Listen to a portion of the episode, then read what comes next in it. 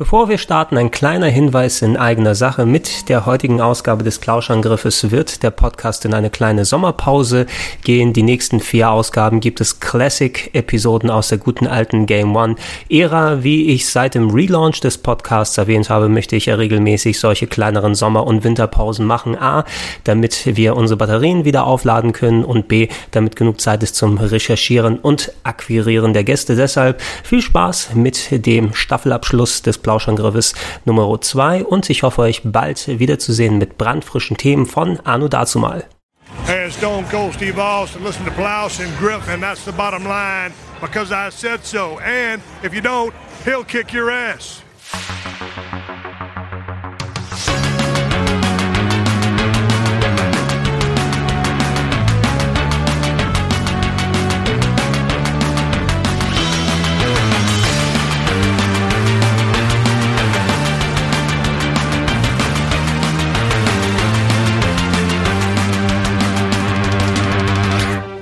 Moin Moin und hallo und herzlich willkommen zu einer weiteren Ausgabe des Plauschangriffs. Heute mit 2 Gästen, die händeringend darauf gewartet haben, endlich mal wieder vor die Flinte zu kommen, nämlich Nils. Hallo Freunde des Plauschangriffs, hier ist Nils. Ich freue mich sehr, dass ich wieder da sein darf. Es ist eine große Ehre, eingeladen worden zu sein, Gregor. Vielen Dank. Ja, unsere Managements haben sich abgesprochen untereinander und wir haben uns geeinigt auf einen Terminbereich, wo wir dann gemeinsam uns eine Überschneidung gefunden haben. Ich muss aber auch in 5 Minuten los. Das passt sehr gut. Wir müssen alle los. Und natürlich auch endlich wieder mal dabei, der PietSmiet. Hi. Piet, sehr schön, ich bin dass du hier bist als Podcast-Gott. Du kannst mich ruhig Herr Smiet nennen. Smiet heißt er eigentlich, ne? Weiß ich nicht. Vielleicht müsst ihr auch mal anfangen, die Podcasts zu hören. Die sind auch immer so weit oben in den Charts, soweit ich gesehen habe. Man muss nicht immer alles hören, nur weil es oben in den Charts ist. Doch, das zeugt von Qualität, wenn es ganz oben ist. Aber PietSmiet sind ja Kumpels. Hallo PietSmiet.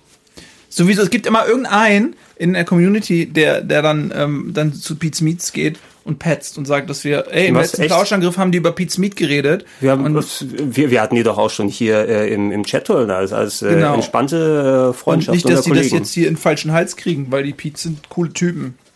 Ede, freut mich sehr, dass du dabei bist, vor allem, weil du heute auch einen ziemlich anstrengenden Tag noch vor dir hast. Weil du ja quasi nonstop Action vor der Kamera machst. Aber sieh das mal ein bisschen so als deine Insel der Entspannung hier, wo du mal in dich gehen kannst. Ist auch total, ich mache ja auch total gern Podcasts. Ist immer nur doof, wenn man zwischen irgendwelchen Aufzeichnungen die Zeit hat, wenigstens Nahrung zu sich zu nehmen. Und dann macht man das immer während der Sendung und dann fucken sich alle ab, wie unprofessionell man ist. Also das ist eine klassische Lose-Lose-Situation. Aber umso schöner ist das Thema, denn da kann ich nur gewinnen aufgrund meiner unglaublichen Kompetenz. Ja, das Thema, schön, dass du es ansprichst, das ist eine Sache, die ich schon wirklich seit langer Zeit mal angehen wollte. Ich habe mir vor Urzeiten mal eine Liste gemacht für Plauschangriff-Themen, die potenziell anstehen. Und jetzt passt es vor allem ganz gut, nicht nur, weil unsere Managements die Zeit gefunden haben, dass wir dann gleichzeitig mal hier sitzen können, sondern auch, weil die Fußball-EM gerade läuft. Ich wollte mit euch in der Runde gerne über Fußball, Video- und Computerspiele sprechen. Yay! Alright. Spätestens jetzt schalten 30% diesen Podcast aus. Was ihr nicht wisst ist, wir reden zwischendurch auch an geheimen Orten über unsere ersten Gangbang-Erfahrungen mit Fußballern, Schrägstrich, insert den Namen eurer Mütter hier. Ja, es ist das nennen wir auch das Mario Basler Spezial. Das Mario Basler Spezial. Nein, aber Fußball, Videospiele, es gibt natürlich heutzutage hauptsächlich 2 Serien, die Fußball-Game oder Fußball-Soccer dann vor Augen haben, sind die FIFA-Spiele und die Pro Evolution Soccer Games, aber dem war ja nicht immer so, über die ganzen Jahrhunderte hätte ich was gesagt, aber Jahrzehnte, natürlich mittlerweile, wo Computer- und Videospiele dann aktiv sind, gab es etliche Serien und ich habe auch, obwohl ich heutzutage kein Fußball-Game-Zocker mehr bin, auch sehr, sehr viel gespielt früher und wir werden ein bisschen in die Geschichte der Fußballspiele reingehen, ein bisschen drüber sprechen, so die Unterschiede sind, richtig Fußball spielen oder am Computer, auch mal in die Welt der Manager ein bisschen gehen und Fun-Sport-Sachen. Bevor wir konkret einsteigen, natürlich Ede, Nils, euch kennt man, wenn man hier den Sender dann beobachtet, natürlich primär nicht nur für eure Videospielsachen, sondern auch, weil ihr viel mit Fußball am Hut habt und Bundesliga moderiert. Wie ist denn so eure Bindung zum Fußball an sich, ohne dass wir jetzt so super ausschweifend drüber drüber quatschen, aber ich meine, man spielt ja nicht nur Fußball-Videospiele, sondern man hat ja irgendwie so den Fußball im Herzen von Kindesbeinen an. Das ist richtig. Hm. Ja, also bei mir war es so, dass ich war, bin mit Fußball schon groß geworden, weil mein Vater auch im Verein Fußball gespielt hat und leidenschaftlicher Fußballfan ist. Deswegen bin ich da relativ früh reingerutscht und ich war dann mit 5, glaube ich, im Fußballverein. Also ich habe immer schon gekickt und mit 5 war ich dann im Verein. Und war durchgehend dann auch bis, ich glaube, 18, 19 im Verein. Hatte dann, das war eigentlich ganz cool, weil ich bin dann einmal zwischendurch umgezogen, aber im Prinzip habe ich dann von der F-Jugend bis in den Herrenbereich mit derselben Mannschaft gekickt, so, also mit denselben Leuten, da gab es natürlich immer mal ein bisschen Fluktuation, aber grundsätzlich bin ich halt mit so einer Mannschaft groß geworden und das ist total cool, weil im Fußballverein mega viele unterschiedliche Typen sind, mit denen man vielleicht normalerweise nicht so rumhängen würde, weil man zu unterschiedlich ist, aber wenn du in einer Mannschaft bist, bist du eine Mannschaft und jeder ist Teil dieser Mannschaft und das verbindet total und wenn man dann mit denen groß wird und ja viele gemeinsame Schlachten schlägt, das ist eine tolle Art der Verbindung und ich habe seitdem den Fußball nicht aufgehört zu lieben, so wenn ich frischen Rasen rieche oder wenn ich das Geräusch von Stollenschuhen auf Asphalt höre und immer dran denke, wie der Weg von der Umkleidekabine zum Spielfeld war, so das weckt nach wie vor einfach tolle Erinnerungen und ja, ich bin seitdem dem Fußball verbunden, so immer früher schon auf den Auswärtsfahrten dann immer die Konferenz im Mannschaftsbus gehört und dann, also ich habe alles konsumiert und einer meiner frühesten Erinnerungen ist dann die WM 86, da war ich 6, so das Endspiel gegen Argentinien, das so Deutschland in grünen Trikots, 2-0 hinten, dann ich glaube Rummenigge und Völler waren, glaube ich, die 2-2 dann und dann dieser dumme Konter und ich weiß noch genau, wie ich das als Sechsjähriger auf der Couch irgendwie gesehen habe. Also, was ich damit sagen will, ist, Fußball ist schon immer irgendwie ein Teil meines Lebens gewesen. Mhm. Und Ede, bei dir, weiß jetzt nicht, hast du länger mal irgendwie gespielt Fußball oder war es mehr eine Verbindung zum Verein, Fußball geschaut, Fußballspiele gezockt, aber warst du mal selbst ein bisschen aktiv? Ja, aktiv schon, aber nicht im Verein. Also ich habe... Also mein Vater hat auch Fußball gespielt und es war sehr ähnlich, nur meine Eltern haben sich irgendwann scheiden lassen und ich habe dann bei meiner Mutter gelebt und dadurch ist so ein bisschen der Fußball eher so, erstmal war der nicht mehr so präsent. Ich habe natürlich, als Kind spielst du halt immer Fußball, egal ob in der Schule, auf dem Schulhof, im Sportunterricht oder am Wochenende mit Kumpels oder so. Also Fußball war immer die Sportart Nummer 1 so. Aber bei mir halt eher so hobbymäßig. Ich habe halt jede andere Sportart auch gemacht. Ich habe wirklich, glaube ich, 20 Sportarten oder so in meinem Leben schon im Verein gemacht. Fußball nicht ein einziges Mal tatsächlich. Ich weiß gar nicht warum. Es ist eigentlich völliger Standard in Deutschland, dass man in Fußballverein geht als Junge. Aber meine Mutter zum Beispiel ist so komplett anti-Fußball. Die hasst Fußball, die hat sich immer aufgeregt, wenn sie im Hintergrund irgendwo Fußballgeräusche, wenn sie nur diese Geräusche vom Stadion und so hört, das hat sie schon aggressiv gemacht. Also es war irgendwie dann, wurde das jetzt von Haus aus, von meiner Mutterseite her zumindest nicht sonderlich gefördert. Und so richtig die Leidenschaft für Fußball, also jetzt als Fan habe ich dann, so glaube ich, hat das erst so mit 10, 12 oder so bei mir angefangen. Ich weiß gar nicht mehr, es gab dann irgendwann dieses Bild, in der Bild-Zeitung gab es so ein Heftchen, das war wie so ein Bild-Punkte-Spiel, ich weiß gar nicht mehr genau, wie das funktioniert, so ein bisschen wie Communio, nur analog, dass du, also es war halt nicht vernetzt, du konntest es nicht kontrollieren, konntest es nur so für dich irgendwie so eintragen in so ein Heftchen und dann, wenn irgendein Spieler, den du hattest, gepunktet hat, hast du auch Punkte gekriegt. Ich weiß nicht mehr genau, wie das lief und ich erinnere mich, wie ich halt damals vom Radio hing und die Konferenz gehört habe mit dem Heftchen und dann halt da die Sachen eingetragen habe. Und ja, seit ich denken kann, seit ich ein kleines Kind bin, war halt auch immer die Eintracht präsent so, weil es halt in Frankfurt ist es halt einfach, das siehst du überall das Wappen, du siehst überall die Fahnen, die Fotos von vergangenen Erfolgen und du merkst es halt so in die Stimmung, wenn die Eintracht gewonnen hatte in Frankfurt, dann war in Frankfurt eine andere Stimmung, als wenn die schlecht war und keine Ahnung, es war immer so das beherrschende Thema, deshalb bist du da halt irgendwie dann so, oder bin ich da halt so reingewachsen und als ich dann 10, 12 war, habe ich dann angefangen, mich für die Bundesliga zu interessieren und im Rahmen meiner Möglichkeiten damals als Kind das dann schon recht aufmerksam verfolgt, aber auch eher so nur auf die Eintracht konzentriert, also ich habe sofort weggeschaltet, wenn nichts mehr mit der Eintracht war oder so, es war immer sehr speziell und es fing dann erst später so mit 20 oder weiß ich nicht was an, dass ich so die Bundesliga und den Fußball als gesamtes interessant fand und auch gemerkt habe, wie die Wechselwirkungen sind. Also dass das, was bei der Eintracht passiert, nicht ein Mikrokosmos ist, sondern Teil eines großen, ganzen Theaterstücks sozusagen. Ja, und ich, wie beim Nils auch, ist halt somit mein größtes Hobby. Also ich freue mich immer, wenn es zum Kicken kommt. Das passiert leider heutzutage nur noch selten. Aber wenn irgendeiner sagt, wir gehen kicken, dann bin ich eigentlich immer dabei, weil es mir einfach Spaß macht. Und ja, und Fußball zu verfolgen, also die Bundesliga dann natürlich hauptsächlich, ist natürlich eine meiner wirklich ausgeprägtesten Leidenschaften und eigentlich ja das größte Hobby, was ich habe. Hm. Was ich lustig finde, mein Vater hat auch im Verein gespielt. Hat hier in Hamburg bei Blau-Weiß Ellers, so ich weiß nicht wievielte Kreisklasse sonst was das gewesen ist, aber jahrelang da gekickt und auch das Team gemanagt, einige Zeit lang. Und ich kann mich auch noch, wenn ich ganz weit zurückdenke, erinnern, dass wir gemeinsam so Anfang der 80er, als der HSV seine Meistersaison hier hatte, gemeinsam im Stadion gewesen sind. Also da habe ich so noch so Erinnerungsblitze. Dann raus und auch solche Geschichten, die du erwähnt hast, Nils, 86 zur WM. Da weiß ich auch noch irgendwie, dass auch wieder so eine Erinnerungsblitze stehen in der Küche und irgendwie das Halbfinale spielt dann auf der anderen Seite, weil man den Fernseher von da aus sehen konnte. Und da gab es irgendwie Klaus und Klaus, die den WM-Song gemacht haben, damals 86, mit irgendwelchen komischen Zeichnungen mit dabei. Als aber etwas beleibteres Kind damals habe ich nie wirklich selber aktiv groß Fußball gespielt, als jetzt, wenn wir es in der Schule mal gemeinsam gemacht haben oder nach der Schule, und bin deshalb nie wirklich in das Vereinszocken da reingekommen. Ich war sehr großer Fan des HSV, natürlich, weil du von da aus hinkommst, was auch lustig war. Meine Großmutter väterlicherseits war aber ganz großer Fan von FC Bayern München. Und da gab es bei uns im Haushalt dann oftmals, sagen wir mal, Rededuelle oder sowas, ne? Wenn es dann mal wieder HSV gegen Bayern München und solche Geschichten angeht. Aber ich habe von da auch so zumindest eine kleine Wertschätzung in Richtung Bayern München überbehalten, die du ja nicht wirklich überall hier gerade im Norden dann findest. Dementsprechend, weil ich nicht selber viel Fußball aktiv gespielt habe, außer in der Schule, habe ich mehr dann da auch Computer- und Videospiele dann zu den Interessenbereichen gehörten.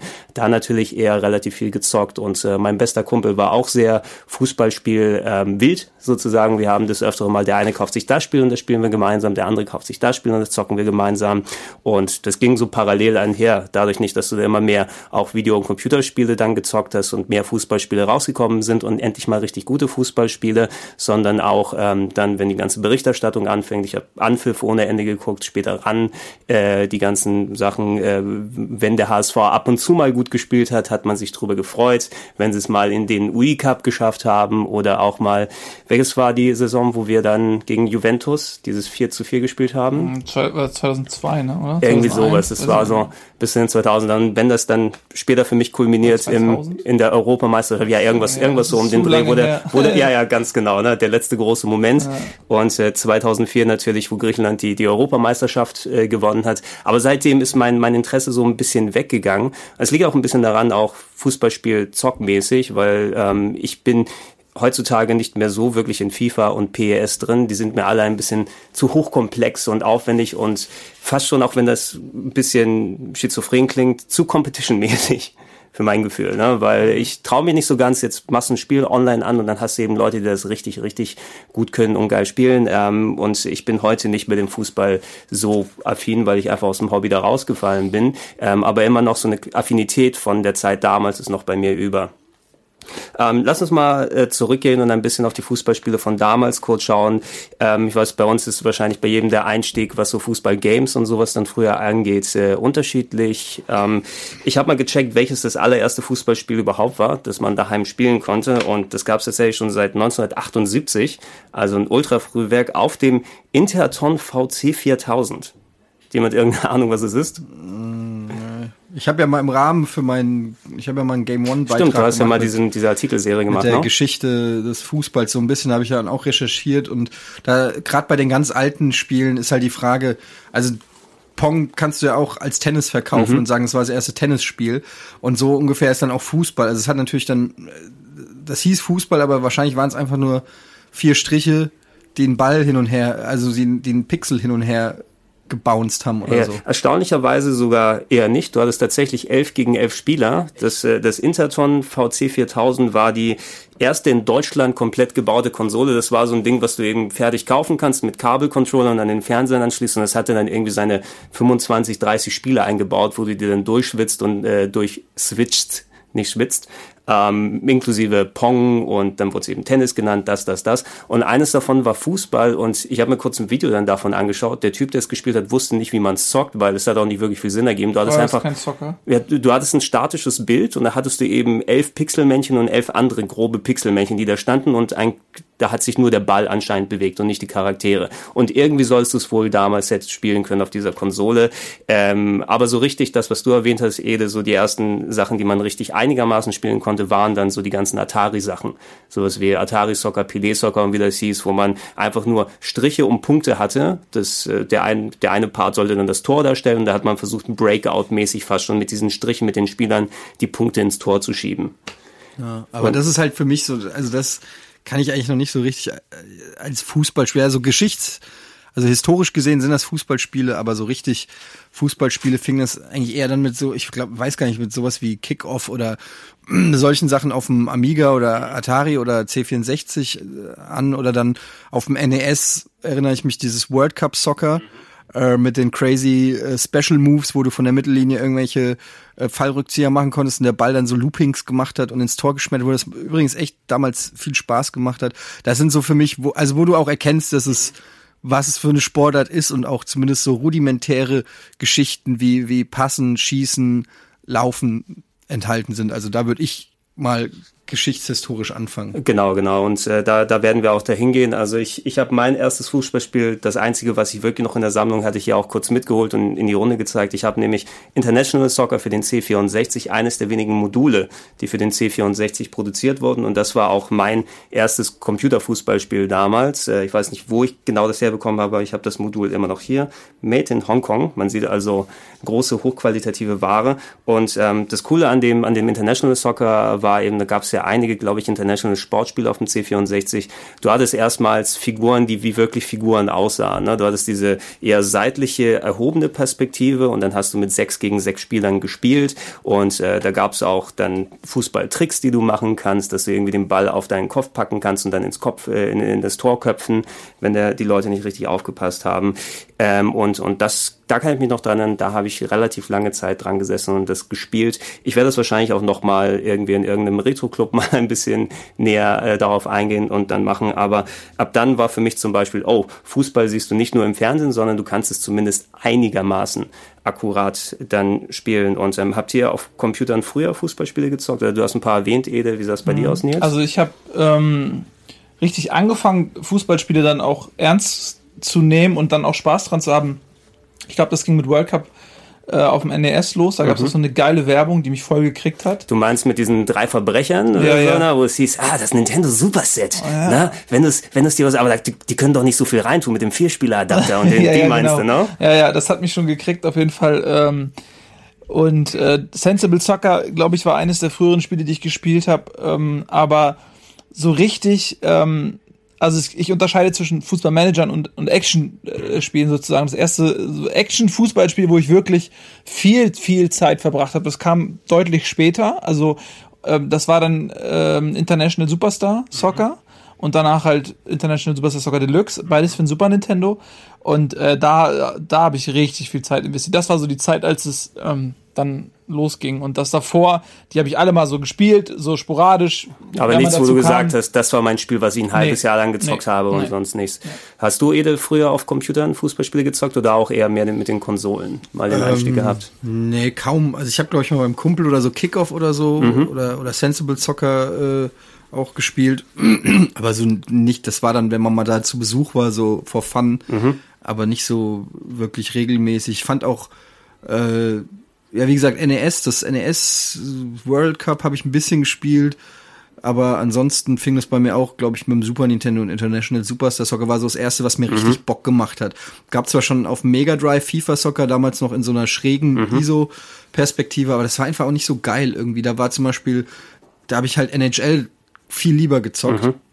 Das war so eine Phase, wo ich mega auf Eishockey war, Und da war irgendwie, also rein spielerisch war Eishockey 10.000 Mal weiter als Fußball. Kann ich bestätigen. Damals. So, ich habe auch zu der Zeit, wir hatten bei uns lustigerweise im Dorf irgendwie so einen Eishockeyverein, Adendorfer IC, krasser Verein, der dann irgendwann durch die Decke ging, weil nach der Wende die ganzen Spieler aus Ostdeutschland, so vornehmlich aus Weißwasser, was eine Kaderschmiede war des Eishockeys, nach Adendorf kamen. Das ist wirklich lustig. Es war mein Verein beim Eishockey-Manager, da habe ich den ES Weißwasser immer gespielt. Ja. Und die haben das Team, was wirklich gespickt war mit Bauern und so, also wirklich so mit Landwirten, so die Hagemann-Brüder, die Landwirte sind, die haben dann da gespielt und die haben dieses Team quasi aufgebessert und dadurch ging das ab. Und das ganze Dorf war bei jedem Heimspiel da. Und das war auch mein Eishockey. Und da gab es sowas wie NHLPA und so weiter, was Eddie auch richtig sagt, die spielerisch, glaube ich, dem Fußball zu der Zeit noch voraus waren. Mhm. Es war für mich immer so ein bisschen ein Litmus-Test, weil ich eben seit dem C64er dann immer so die Fußballspieler ein bisschen im Auge habe. Was für ein Test? Ein Litmus-Test. Also du hast an diesem Spiel gemessen, für mich war das so, hat eine Konsole oder eine Hardware ein gutes Fußballspiel oder nicht, ja? Und wenn sie es nicht hatte, war sie in meinen Augen irgendwie, da fehlt noch was. Wie heißt der Test? Der Litmus. Wegen Litbarski? Ja, wegen Pierre Litbarski. Ja. Das ist ein allgemein benutztes... Sicher? Ich bin mir ziemlich sicher. Das ist wahrscheinlich aus dem Lateinischen, weil es sich so lateinisch anhört. Wie schreibt man Litmus? L-I-T-M-U-S. Litmus. Nein, aber was ich sagen will, also für mich ich habe immer daran gemessen, ob eine Hardware schon ein gutes Fußballspiel, ein richtig geiles hat oder nicht. Und wenn sie es noch nicht hatte, wie lange Zeit es Mega Drive und Super Nintendo und sowas gewesen ist, dann war sie noch nicht für mich komplett, war sie noch nicht fertig. Da war ich noch nicht so überzeugt von der Hardware direkt. Und um einmal kurz die frühen Computersachen dann nochmal wegzunehmen, ich habe sehr viel Micro-Pro Soccer gespielt, auf dem C64, das war eines der frühen. Das war Top-Down, genau, und das hatte vor allem eine ziemlich präzise Steuerung und du konntest richtig geil so Bananenflanken machen. Das war so das Spezialfeature, wenn du irgendwie den Schuss gedrückt hältst und da den Joystick in die richtige Richtung gelenkt hast. Aus der richtigen Position konntest du richtig so Manikal-Style den Ball um die Ecke ins Tor reinballern und das war auch eins der ganz großen damals. Kickoff und Sensible Soccer habt ihr erwähnt. Bei Kickoff, da bin ich nie richtig reingekommen, weil das war das Ding, wo der Ball nicht am Fuß klebte, wenn ihr euch noch erinnern könnt. Bei Sensible Soccer doch auch nicht, oder? Bei Sensible Soccer. Vorlegen. Genau, du musst sie vorlegen, musstest immer drum herumlaufen und bei Sensible Soccer, das war eben so der inoffizielle Nachfolger davon, wo du noch diese wirklich kleinen Mini-Figürchen dazu hattest, aber es hat sich ein bisschen besser gespielt, wenn ich es noch im Kopf richtig habe, als da. Und ich hatte mich hier auch noch notiert, Sensible Soccer soll wohl das erste Fußballspiel gewesen sein, das Doppelpass eingebaut hatte, was ja auch ein Feature war, was du später dann bei quasi gang und gäbe bei Fußballspielen mit dabei hast. Und da an der Stelle möchte ich noch erwähnen, es ist gerade tatsächlich nicht Sensible Soccer, sondern bei Kickoff ist es ein neues Kickoff rausgekommen, gerade für die PS4 von Dino Dini, dem Chefentwickler, der Kickoff damals gemacht hat. Es hieß doch damals sogar Dino Dini Soccer. Genau, also die Kickoffs, oder besser gesagt, es gab die Kickoffs, die von dem Publisher damals, ich weiß nicht wer genau es war, dann rausgebracht wurden und der Entwickler da war dieser Dino Dini, der irgendwann weggegangen ist vom Publisher, aber dann Kickoff als Lizenz nicht mehr benutzen durfte und die hießen dann Dino Dini Soccer für Super Nintendo oder für Amiga, wie sie rausgekommen sind und genau der hat sich anscheinend jetzt nochmal geeinigt mit den Lizenzleuten und jetzt so wirklich ein schönes, klassisches Top-Down-Game auf der PS4 rausgebracht. Ich habe es noch nicht probiert, aber ich will es zumindest ein bisschen mal ausprobieren. Frühe Konsolensachen habt ihr angesprochen, das Tecmo World Cup, das war auch das ganz Geile, wenn du diesen Vierspieler-Adapter hattest, dass tatsächlich 4 Leute gleichzeitig spielen konnten. Weiß nicht, ob ihr das mal wirklich dann in größerer Runde probiert habt, aber in Sachen vor Internet, Online-Gaming und wenn man Fußball hauptsächlich einer gegen einen gezockt hat, war das schon mal ein bisschen was anderes, wenn du bis zu 4 Leuten von der Konsole sitzen kannst und zocken kannst. Ja, das ist für mich auch so ein Faktor von Anfang an schon gewesen. Ich finde es immer lame, gegen Computer zu spielen. Das motiviert eine Zeit lang, aber am meisten Spaß macht es doch immer, wenn man gegen Kumpels spielt. Und das steht und fällt auch bei Fußballspielen irgendwie, dass man jemanden hat, mit dem man auf Augenhöhe spielen kann. Weil wenn derjenige zu schlecht ist, dann macht das auch keine Laune, weil man wird nicht jedes Mal 10-0 gewinnen. Das heißt, man braucht einen Freund, der ähnlich gut ist wie man selbst, damit man immer eine Chance hat zu gewinnen, aber auch eine Chance zu verlieren. Mhm. So, also und das ist so ein Ding bei Fußballspielen, was, glaube ich, ganz wichtig ist. Ja, absolut, absolut. Ob es jetzt zu viert ist oder zu zweit, also ich auch mit meinem besten Kumpel, wie schon erwähnt, haben wir dann sehr, sehr viele Fußballmatches gemacht. Er war zwar meist immer ein bisschen besser als ich, dann aber ich habe nie aufgegeben und zumindest ein paar der Matches gewonnen. Ich hatte halt überhaupt keine Kumpels, die fußballaffin waren. in meinem Freundeskreis und vor allen Dingen auch nicht videospielaffin. Deshalb hatte ich niemanden zum Fußballspielen. Das hat sich erst so, also Multiplayer habe ich eigentlich, also gerade mit 4 Spielern habe ich nur Bomberman, Super Bomberman haben wir gespielt und später dann auf dem N64 halt ein James Bond Ego-Shooter. Ey, ich sage, wir müssen mal einfach in einem Rahmen, ob es muss jetzt kein offizielles Beef oder irgendwie sonst was sein, aber wir müssen mal ein paar der Klassik-Fußballspiele mal gemeinsam herzocken. Ob es jetzt ein International Superstar Soccer ist, in welcher Ausgabe oder einfach mal die älteren Sachen, die nicht nur FIFA. Ich glaube, die sind halt echt schlecht gealtert. Also gerade ein International Superstar Soccer, das war damals ja revolutionär, es war richtig geil.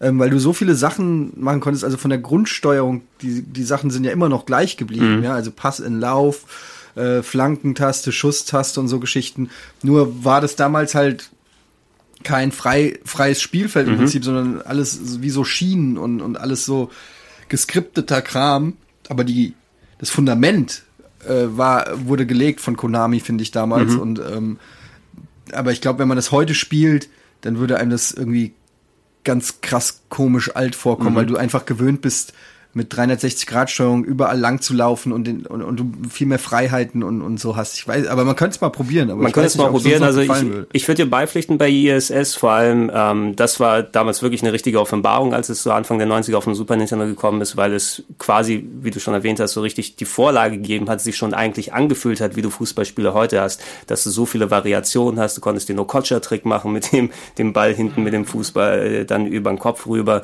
Du konntest präzise flanken und alles, aber das wurde natürlich mittlerweile, vor allem wenn du jetzt dann an genau sowas, ne? An Analogsteuerung gewöhnt bist und beim Fußball ist es nun mal imperativ wichtig, dass du präzise deine Figur steuern kannst. Da brichst du dir wahrscheinlich ein bisschen einen ab mit dem Steuerkreuz. Ey, aber wir können gern mal irgendwann mal einfach mal durchprobieren. Vielleicht findet sich noch irgendeins der älteren Spiele, wo man so das mal... Eddie und ich haben das einmal gemacht, weißt du noch? ISS 64. Ja, ISS 64. Das war geil, weil ISS 64 habe ich auch so krass viel gespielt. Und ich war mir so sicher, ich bin der Beste der Welt, den es gibt. Und dann habe ich sofort Nils herausgefordert, als wir noch relativ frisch waren, bekannt waren. Und sind zu Nils und er hat gemeint, ich habe auch super krass viel ISS 64 gespielt. Und ich konnte mir nicht vorstellen, dass es noch ein Individuum gibt, das so viel ISS 64 gespielt hat wie ich. Und ich war mir eigentlich sicher, es wird ein relativ easy win. Und es war ein relativ easy Loss. Aber da habe ich zum ersten Mal erlebt, wie du meinen Controller, also da war ich leicht verstört. Weil wir haben 2 Matches gemacht und die gingen irgendwie 6-0 und 6-1 aus oder so. Nein, und das glaube ich nicht. Das glaube ich nicht. Und danach, das glaube ich nicht. Nur wirklich, das war das. Und danach hast du... das kannst du jetzt einfach so machen. Nein, das will ich wirklich, ich schwöre.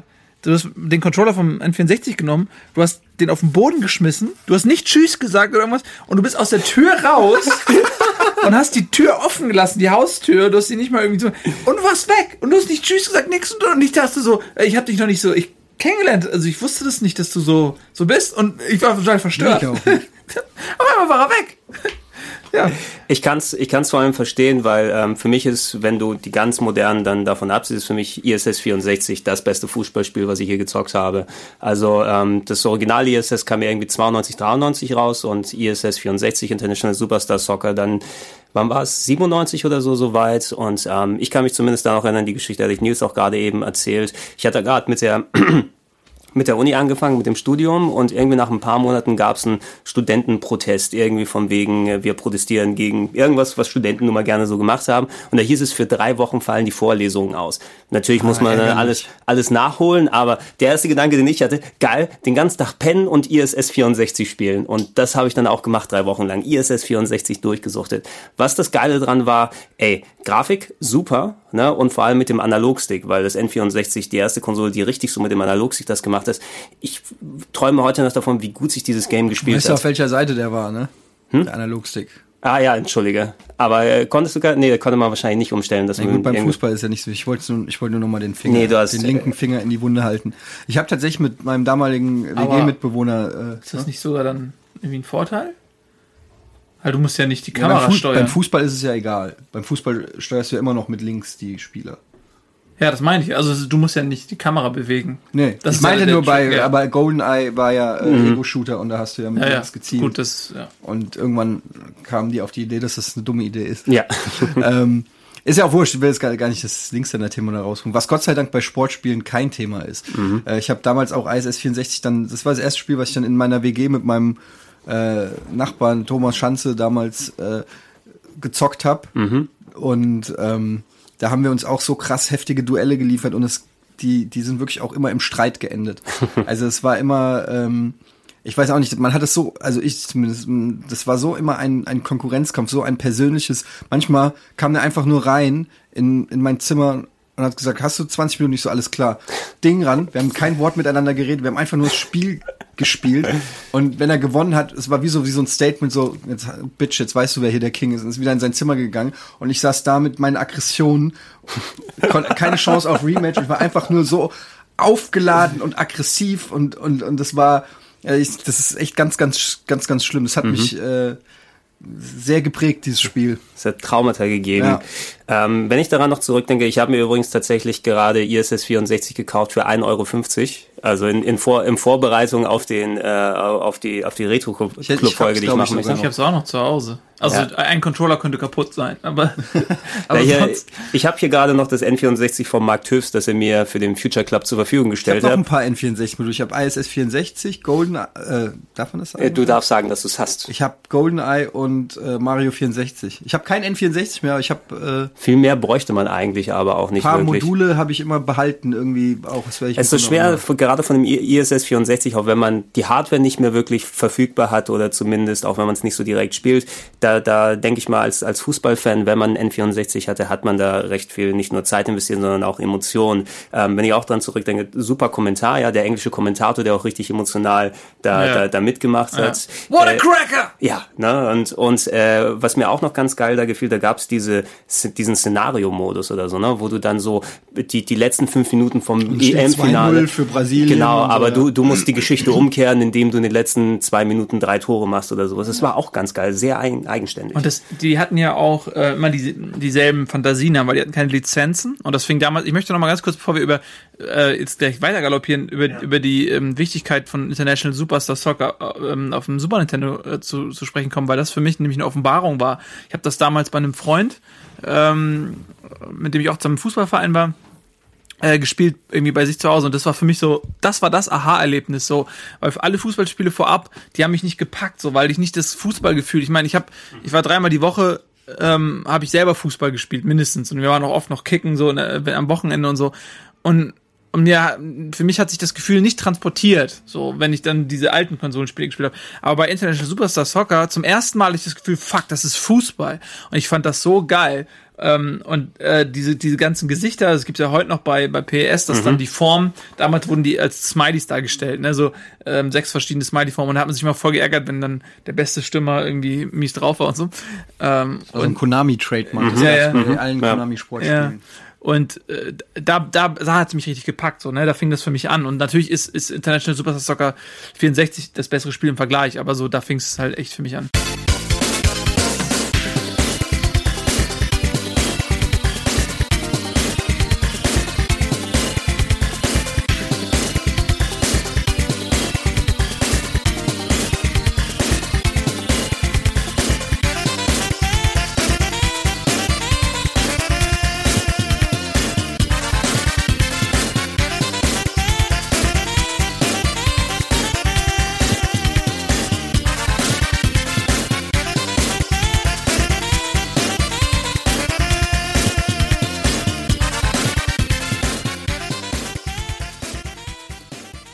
Beide für sich genommen eben haben wirklich sehr, sehr viel dazu beigetragen, dass Fußballspielen an der Konsole oder am Computer allgemein dann nochmal richtig Fahrt aufgenommen hat. Das kam ja auch erst, das war ja der 3. Teil, glaube ich, oder so, ich weiß nicht, also das ISS, was hier nach Deutschland kam, das war ja irgendwie Perfect 11 3 oder 2. Nee, du kriegst ein bisschen durcheinander, das sind die Winning Eleven Sachen, die später rausgekommen sind. Die International Superstar Soccer, die wir hatten, die hießen Yikio irgendwas auf Japanisch, und da gab es Teil 1 und Teil 2 auf dem Super Nintendo, und hier kannten wir es als International Superstar Soccer und die Deluxe-Variante. Da weiß ich noch, das Normal hatte so, das war ein gelbes Modul, also nicht die Labelfarbe war gelb an der Seite, und Deluxe war blau. Aber was ich meine ist, dass die Reihe in Japan schon länger Bestand hat. Es sind tatsächlich zwei Reihen sogar gewesen, ne? Ja. Also das, was wir später bekommen haben, wir können da gerne gleich nochmal drauf eingehen. Ich hatte mir hier einige Spiele für 16-Bit-Konsolen und eben PlayStation 1, Saturn ihrer mal aufgeschrieben. Ich könnte ja mal sagen, ob ihr irgendeine Bindung dazu hattet oder ob die mal ein bisschen gesehen hat. Super Nintendo hatte Super Soccer als einer der Launch-Titel, was nicht so besonders Striker gut war. Striker war ganz geil. Striker. Das hatte den geilen Hallen-Modus. Ja, der hat mega Bock gemacht. Das ist mein Lieblingsspiel auf dem Super Nintendo neben International Superstar Soccer. Das war World Cup Striker oder Elite Soccer. Hieß es anderswo, wenn man es nicht in Deutschland gekauft hat. Und das hatte eher diese Überschulter. Ah, mit Mode 7. Genau, mit Mode 7, dass sich dann also Überschulterperspektive, dass der sich in 3D bewegt hat, das Spielfeld. Und es hatte eben Hallenfußball. Und da habe ich auch damals recht viel Hallenfußball. So, ich habe mich immer gefreut, wenn dann Winterpause war, weil da hattest du immer so im Jahreswechsel dann immer Hallenfußball. Na? Das hat richtig Bock mal, weil du einfach dauernd bolzen konntest und der Ball ist von den Wänden abgeprallt und zwar so eine ganz andere Form von Action-Fußball. Das hat richtig Spaß gemacht, das weiß ich noch, diese Hallenmodus von Striker. Genau, diese beiden Spiele habe ich hauptsächlich dann, also ich und mein Kumpel haben die dann gezockt, mit dem Striker und dem anderen. Ich hatte mir auch mal für 40 D-Mark damals, gab es das in der Grabbelkiste, da war Sepp Maier vorne drauf, das hieß Champions World Class Soccer. Und ich werfe das hier nur kurz rein, weil das Spiel ist, was den notorischen Schreibfehler aller Zeiten drin hat. Wenn du nämlich unentschieden gespielt hast am Ende, dann haben sich die Leute natürlich versammelt, um entsprechend per Elfmeter das Spiel zu entscheiden. Und da stand in Deutsch Elfmeter scheißen. Okay. Also da haben wir uns immer beömmelt dabei. Wir sind immer in Richtung Elfmeterscheißen gegangen. Ja. Das ist das Spiel, wenn ihr irgendwo ein Modul habt und Sepp Maier vorne drauf ist, spielt unentschieden und dann dürft ihr Elfmeterscheißen. Sehr gut. Das ist sehr gut, ja. Dino Dini Soccer hatten wir ein bisschen gesprochen. Mega Man Soccer auf dem Super Nintendo, ganz merkwürdiges Ding, was ich dann auch ausgelassen habe, was so mit Mega Man Figuren war, was sie nicht besonders gut gespielt hat. Ey, und wenn wir bei Sepp Maier gewesen sind, Mario Basler hatte auch sein eigenes Fußballspiel. Mario Basler, jetzt geht's los. Oh Gott. Für Super Nintendo. Super sexy Titel. Was eigentlich ein Spiel war, das Fever Pitch Soccer hieß. Und in der Variante hat das auch ein Kumpel von mir, so hieß es in England. Das hatte so diese FIFA-isometrische Perspektive und war so ein bisschen mehr auf Action ausgelegt, dass du so Superschüsse machen kannst. Und vor allem, es hatte eine Schwalbentaste. Das heißt, du konntest auch versuchen, per Schwalbe sozusagen den Referee auszutricksen. Und hat dadurch ein bisschen was anderes gebracht. Natürlich, das Spiel nennen sich hier Mario Basler, jetzt geht's los. Würde ich zumindest dann auch nochmal angucken. Und PlayStation 1, Saturn, N64-Ära, natürlich viel kam aus der Zeit nicht an ISS vorbei, aber ich habe auch viel von den anderen Sachen mal länger gespielt oder angespielt. Actual Soccer gab es diese Actual-Spiele-Serie, Actual Golf und wie sie alle heißen aus England. Was du noch, warte mal hier dieses, wie heißt es, Sidekicks? Lass ich mal gucken. Sega. Also Virtual Soccer und Sidekicks. Sega hatte International Victory Goal. Das war eines der frühen Saturn-Spiele, was so ein bisschen aussah wie das Strike. Und das hatte richtig geile Gitarrenmusik, die ich sogar gelernt habe, auf der E-Gitarre zu spielen. Was ganz lustig war. Und die hatten Sega Worldwide Soccer. Habe ich sehr gerne gespielt. 97. Da hatte Sega ihre Worldwide-Serie. Da gab es auch zum Beispiel Baseball von denen. Und das war eins der ersten Spiele, die habe ich auch super extensiv gezockt. Sega Worldwide Soccer 97, wo du dein Team editieren kannst. Weil die hatten nicht die richtigen Lizenzen. Die hatten nur irgendwie so allgemeine Weltteams mit dabei und da weiß ich noch, dass ich irgendwie wochenlang dran saß und die richtigen Namen eingetippt hat in den Sega Saturn, um dann auf dem Spielstand dann zu speichern, dass man dann entsprechend die richtigen Teams hat. Also du kannst ja mal checken, welches du meinst. Ich schmeiß mal noch ein paar weitere Games hier kurz rein. Adidas Power Soccer habe ich relativ viel gespielt. Das hatte einen super enthusiastischen Kommentator immer. Der Torwart hat 1000 Hände. Der Ball ging in die 5. Etage. Oh!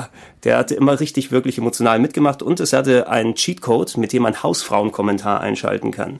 Ja, da hast du nämlich dann im Hauptmenü irgendwie so die entsprechende Tastenfolge eingedruckt und es war komplett auf Deutsch. Ne? Also und da war eben der Hausfrauen in Anführungsstrichen Kommentar. Ja, da hat er den Ball sogar, eine Frau, die dann so komische Texte eingesprochen hat, da hat er den Ball genommen, ja, da schießt er so ein bisschen, ach guck mal, die Fans, die müssen auch mal sauber gemacht werden. Och, also das ist mega sexistisch. Tatsächlich, ne? Sowas hat man im Jahr 1997 noch gemacht. Ah, Sidekicks zeigt mir der Ede gerade. Tony Meolas Sidekicks Soccer. Das habe ich tatsächlich nicht gespielt. Das ist wahrscheinlich irgendwas, was 94 zur WM oder so, denke ich mal, rausgekommen ist, ne? Oder so im Umfeld. Weil die Amerikaner und Soccer haben sie ja nicht so weiter her, aber das kenne ich tatsächlich nicht. Ja, das war so ein arcadiger Pro-Evo-Klon. Mhm. Ja, ich weiß aber nicht genau, wann das wenn das rauskam. Ja, ich check das vielleicht mal dann nachher und guck mal, ob dann, ob ich es vielleicht mal auch im Retro-Club nochmal kurz zeigen kann. Das ist so krass, es gibt so viele Fußballspiele. Ja, unfassbar. Es gibt wirklich ohne Ende Zeug, speziell zur 16-Bit und zur 32-Bit-Ära. Und Super Sidekicks kamen dann noch genau für Neo Geo. Mhm. Ah ja, gehört das dazu, meinst du? Oder? Weil das Neo Geo hatte ja dann einige, oder zum Beispiel ja Super Sidekicks oder Soccer Brawl und wie das andere Zeug heißt. Um PlayStation 1 und Saturn nochmal abzuschließen, und da können wir in die großen und wichtigen Serien da mal übergehen. Libero Grande gab's auf der PlayStation 1. Das sagt mir auch was. Libero Grande war das Fußballspiel, wo du nur einen einzigen Spieler gespielt hast. Das heißt, du musstest dir vor dem Spiel einen Spieler aussuchen und den hast du auch wirklich gespielt. Das heißt also, wenn du den Mittelfeld gespielt hast und da gerade in der Abwehr oder im Sturm da was abgeht, hast du darauf gewartet, dass der Ball zu dir kommt. Es war ein interessantes Experiment, was nicht wirklich richtig funktioniert hat. Und Goldstorm war auf der PlayStation 1 das Spiel, was wir quasi, ja, wenn du es richtig dann von da aus verfolgst, das war der Vater von Pro Evolution Soccer. Weil Goldstorm war noch so der erste Versuch von Konami, eine Alternativserie zu ISS zu machen, mit 3D-Grafik, mit, ich weiß noch, Goldstorm hatte diese ultra großen, breiten Tore, weil sie die Perspektive nicht richtig hinbekommen haben auf der PlayStation 1. Also sah es so aus, als ob die Tore irgendwie 70 Meter weit sind, aber der Torwart konnte auch 70 Meter weit springen. Und das kennt man in Japan als Winning Eleven. Goldstorm, was man hier gespielt hat. Und Winning Eleven ist natürlich dann die Serie, die sich nach und nach weiterentwickelt hat in Japan bis zu Winning Eleven 2, 3, 4. Der fünfte ist der auf der PlayStation 2 rausgekommen ist, und das wurde dann wieder umgesetzt, nachdem Goldstorm, glaube ich, das einzige Winning Eleven war, was wir hier hatten. Dann gab es endlich wieder einen Teil auf der PlayStation 2 und das war das Pro Evolution Soccer, was dann Anfang der 2000er gekommen ist. Ich weiß zumindest noch Pro Evolution Soccer, ich habe Winning Eleven 3 auf Japanisch tatsächlich gespielt. Das war eines der Spiele, die ich mir irgendwie günstig mal importiert hatte, weil Fußballspiele kriegst du ja irgendwann mal nachgeschmissen, wenn dann die nächste Saison da ist oder die nächsten Jahre dann da sind. Und da habe ich mit den ganzen japanischen Vereinen gespielt, wie FC Gamba oder Shimizu S-Pulse und wie sie da alle heißen. Sehr ungewohnt, aber es hat sich schon geil gespielt auf der PlayStation 1. Wann seid ihr mit Pro Evolution Soccer in Kontakt gekommen? Mit Pro Evolution Soccer. Seid ihr dann, also ich denke mal, nicht jeder hat auf der PlayStation 1 schon angefangen, aber das war ja damals auch so, auf der PS2 zumindest rauskam, das war ja so das Stadtgespräch. Hey Leute, schaut's euch mal an. Ich glaube, Pro Evo 5 war das. Bei mir auch. Also bei mir ist, ich habe eine Lücke da so ein bisschen. Also bei mir, ich bin so, es gibt halt auch Phasen, wo ich dann nicht so viel irgendwie gezockt habe und andere Sachen gemacht habe und so, dann habe ich wieder viel gezockt und je nachdem, in welche Phase das so viel. Und bei mir ist tatsächlich PS5 auch, ich bin überrascht, dass du das auch sagst. Ich dachte, du hättest früher angefangen. Aber ich weiß gar nicht, gab es vorher ein PS? Es gab, die waren nummeriert bis Pro Evolution Soccer 6, glaube ich, waren sie nummeriert. Also da hat es 1, 2, 3, 4, 5, 6. Bist du sicher? Ziemlich sicher, weil ich ja das kurz vorher nochmal gecheckt. Also, und danach ist es auf Jahreszahlen gegangen. Ja, also es ist bis PS6 und danach PS6 war 2006, glaube ich, 2007. 2006 oder 2007 und ungefähr, dann kam nämlich Pro Evolution Soccer 2008 hieß es. Und das kam dann ja 2007 wahrscheinlich, wenn 2008 hieß. Und das war nämlich mega scheiße. Das war nämlich auf Konsolen der Übergang von der PlayStation 2-Generation auf PlayStation 3, meine ich. Das war dieser Engine-Wechsel und so. Und da wurde das Spiel halt richtig schlecht. Und PS6 ist für mich immer noch eines der besten Fußballspiele aller Zeiten. Also für mich persönlich. Da haben Eddie und ich auch angefangen zusammen zu zocken. Kann man auch keinem erzählen, wie wir gesagt haben und vor allem in welchen Situationen. Aber dass ich richtig auf die Serie aufmerksam geworden bin, war PS5. Was war so für euch natürlich, auch wenn ihr vielleicht mal eine Phase habt, wo ihr nicht viele Spiele allgemein oder Fußballspiele dann gezockt habt, was war so das Herausragende an dem PS, mit dem ihr dann rangekommen seid? Weil es hieß ja immer so, dass es dann PS ist so die bessere Alternative oder die Alternative gegenüber FIFA, weil es realistischer mit der besseren Steuerung einfach den Fußball einfängt. Ich finde, für mich bei Fußballspielen ist so ein bisschen das ist sehr viel Gefühlssache, ob sich etwas realistisch anfühlt. Und bei PS6 war es so, dass es hat sich einfach richtig angefühlt. Die Ballphysik, die Zweikämpfe, die Art und Weise, wie die Tore zustande gekommen sind, die Ballstaffetten, Fernschüsse, das kam alles zusammen und das hat sich einfach rund angefühlt. So, für mich ist es schwer, so bei Fußballspielen, da gibt's dann immer so die gewissen Punkte, die man dann so abarbeitet. Ja, die Ballphysik ist scheiße, die Kollisionsengine ist scheiße, das ist scheiße. Aber so letztendlich ist es das Gefühl, was irgendwie entscheidet. Fühlt sich das für mich richtig an? Und Das PS hat einfach so viel Spaß gemacht. Es hat so viel Spaß gemacht, dieses Spiel zu spielen. So sich da reinzusaugen und ich hab immer Spaß gehabt. Sobald dieses Spiel angeschmissen wurde, hatte ich ein Lächeln auf den Lippen. Und ich meine, wir haben auch häufig mal verloren, so, aber ich habe nie die Lust verloren. So, ich habe immer Bock drauf gehabt. Und das ist für mich so das größte Kompliment, was ich diesem Spiel machen kann. Da muss ich gar nicht so aufdröseln, weißt du? Wenn man sich parallel mal anschaut, oder hast du noch was gecheckt, Ede, gerade? Ja, ich kann jetzt nachvollziehen, warum es bei mir erst Pro Evo 5 war, weil ich hatte ja keine PlayStation 2. Mhm. Ich hatte ja in der Phase, war ich ja komplett in meiner Quake- und PC-Phase und dann auch in meiner Anfangszeit bei Giga, wo ich im PC-Bereich war und deshalb überhaupt mit zu dem Zeitpunkt nicht so viel Konsolen, also Xbox 1 und PlayStation 2 ist so spieletechnisch viel an mir vorbeigegangen. Haben wir auch schon oft bei Rollenspielen drüber geredet, dass ich viele Nachfolger nicht kenne. Und diese ganzen Pro-Evo-Teile, die du genannt hast, also Pro-Evo 2, 3 und 4 und 5, die sind alle für die PS2 rausgekommen. Mhm, ja. Und 4 war der erste, der auch für den PC, 3 stimmt nicht. 3 war der erste, der für den PC gekommen ist, aber irgendwie habe ich dann erst, ich glaube auch, wahrscheinlich erst, weil ich den Nils dann getroffen habe, wieder jemanden gehabt, der, wo du dann sagst, ey, wollen wir das nicht mal probieren? Mhm. Und dann probierst du es. Also ich war jetzt auch nicht so der Fußball-Videospieler. Also ich habe einfach 1000 andere Sachen gezockt. Und ich glaube, erst durch Pro Evo 5 kam es dann so, dass ich mit Nils dann da wieder reingekommen bin und wir das dann auch online gezockt haben und dann auch 2-on-2 gespielt haben. Das ist ein wichtiger Punkt, weil PS6 hatte die Option, dass du eben an einem Rechner gegen zwei andere spielen konntest. Weil die haben damals noch ein offenes Lobby-System gehabt. Da bist du reingegangen und dann gab's 4 Slots. Ja, und dann konntest du ein Lobby aufmachen, konntest du eine mit Passwort oder ohne, und dann sind die Leute reingegangen und dann hast du einfach das Spiel gestartet. So, das war super easy und hat super funktioniert. Im heutigen FIFA gibt es nicht mehr die Option, und das ist die Degeneration des Optionsmenüs. Es gibt nicht mehr die Fähigkeit, dieses Spiel, wenn du zu zweit bist zu Hause, wie früher, so wie Menschen das machen, man ist zu zweit zu Hause, ey, lass mal eine Runde online spielen. Du kannst nicht mehr 2-on-2 spielen. Und es ist total der Upturn. Du kannst zwar einen Gastspieler dazu nehmen, aber dann kannst du zwar auch suchen, quasi, also du kannst suchen, dass man gegen andere spielt, die zwei haben, aber du kannst zum Beispiel nicht mehr. Was du nicht machen kannst, ist, dass du in eine Lobby gehst, wenn du nicht zusammen in einem Raum bist. Quasi, wenn Eddie zu Hause ist, ich zu Hause bin und zwei andere sind zu Hause, du sagst, lass Turn-2 spielen, wir sind in einer Party, kannst du nicht mehr einen Raum aufmachen und sagen, wir spielen jetzt zu viert und gucken, die beiden gegen die beiden. Kommt oder so. In unseren Raum rein. Das geht halt nicht. Und früher hattest du viel mehr Optionen. So, also du kannst heute auch noch nicht, du kannst heute auch noch Turn-2 spielen, wenn du zu Hause zu zweit bist, aber dann findest du eigentlich kaum Gegner. Nee, du kannst, glaube ich, nicht mehr gezielt spielen. Und du kannst nicht mehr gezielt, du kannst halt auch nur mit deinem Gast-Account, also du kannst nicht mit deinem eigenen Spieler-Account und so, auf jeden Fall, und das war in den letzten Versionen war es auch noch schlimmer.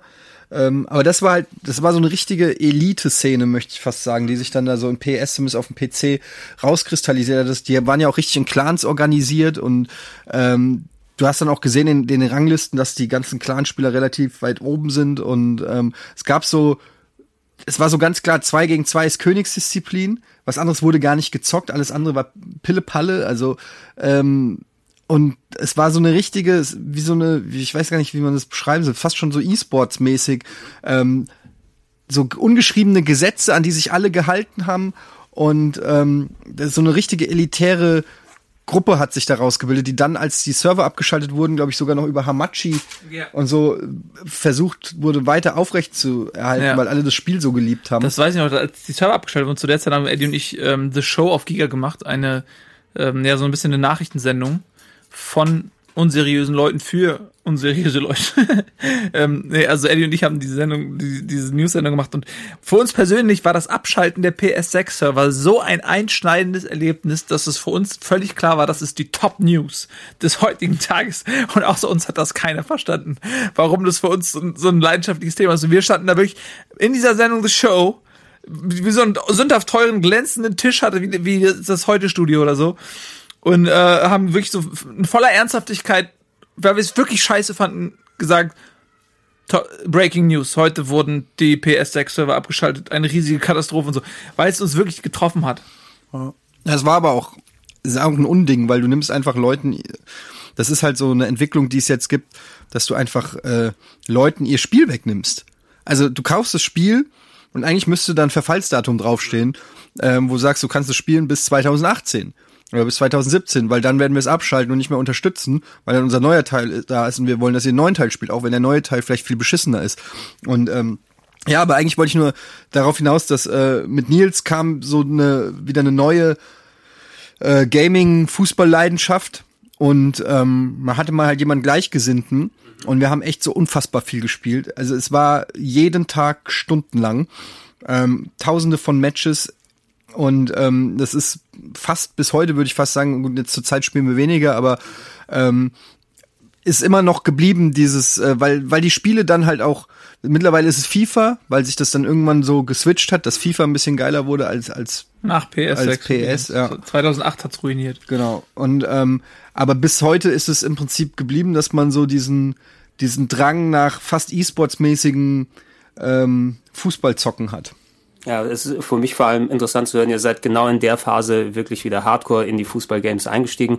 Da war ich quasi raus, weil das letzte, was ich richtig ausführlich gespielt habe mit meinem Kumpel, war Pro Evo 2 oder besser gesagt in der japanischen Version, weil die sollte irgendwie ein bisschen besser sein und wir hatten uns das importiert für den Gamecube. Da gab's nämlich Winning Eleven 6 Final Evolution, hieß das irgendwie, was nochmal dann ausgefeilter war und du hattest dann, konntest editieren, die Teams konntest alles drum und machen und das haben wir ultra ausführlich gespielt, ja, gegeneinander am Gamecube und so weiter. Aber danach irgendwie ist es dann ausgeflattert bei mir, sodass ich nie wieder richtig reingekommen bin, außer es ab und zu mal wieder probiert habe. Aber wir haben dann auch nicht mehr gemeinsam so oft dann Multiplayer-Spiele gezockt, so wie früher. Deshalb hat sich irgendwie dieses Fußball an der Konsole Gaming für mich nicht richtig entwickelt. Und da ich kein Multiplayer-Online-Zocker bin und dann meine Skills wahrscheinlich sich nicht messen lassen mit den Leuten, die das richtig cool und geil können, bin ich da auch weder bei FIFA noch bei PES später reingeraten in die Schiene. Aber ich habe das auch mitbekommen, was ihr gesagt habt. Da ist mir Wechsel auf der PS3. Schönen Gruß an die PES Devils übrigens.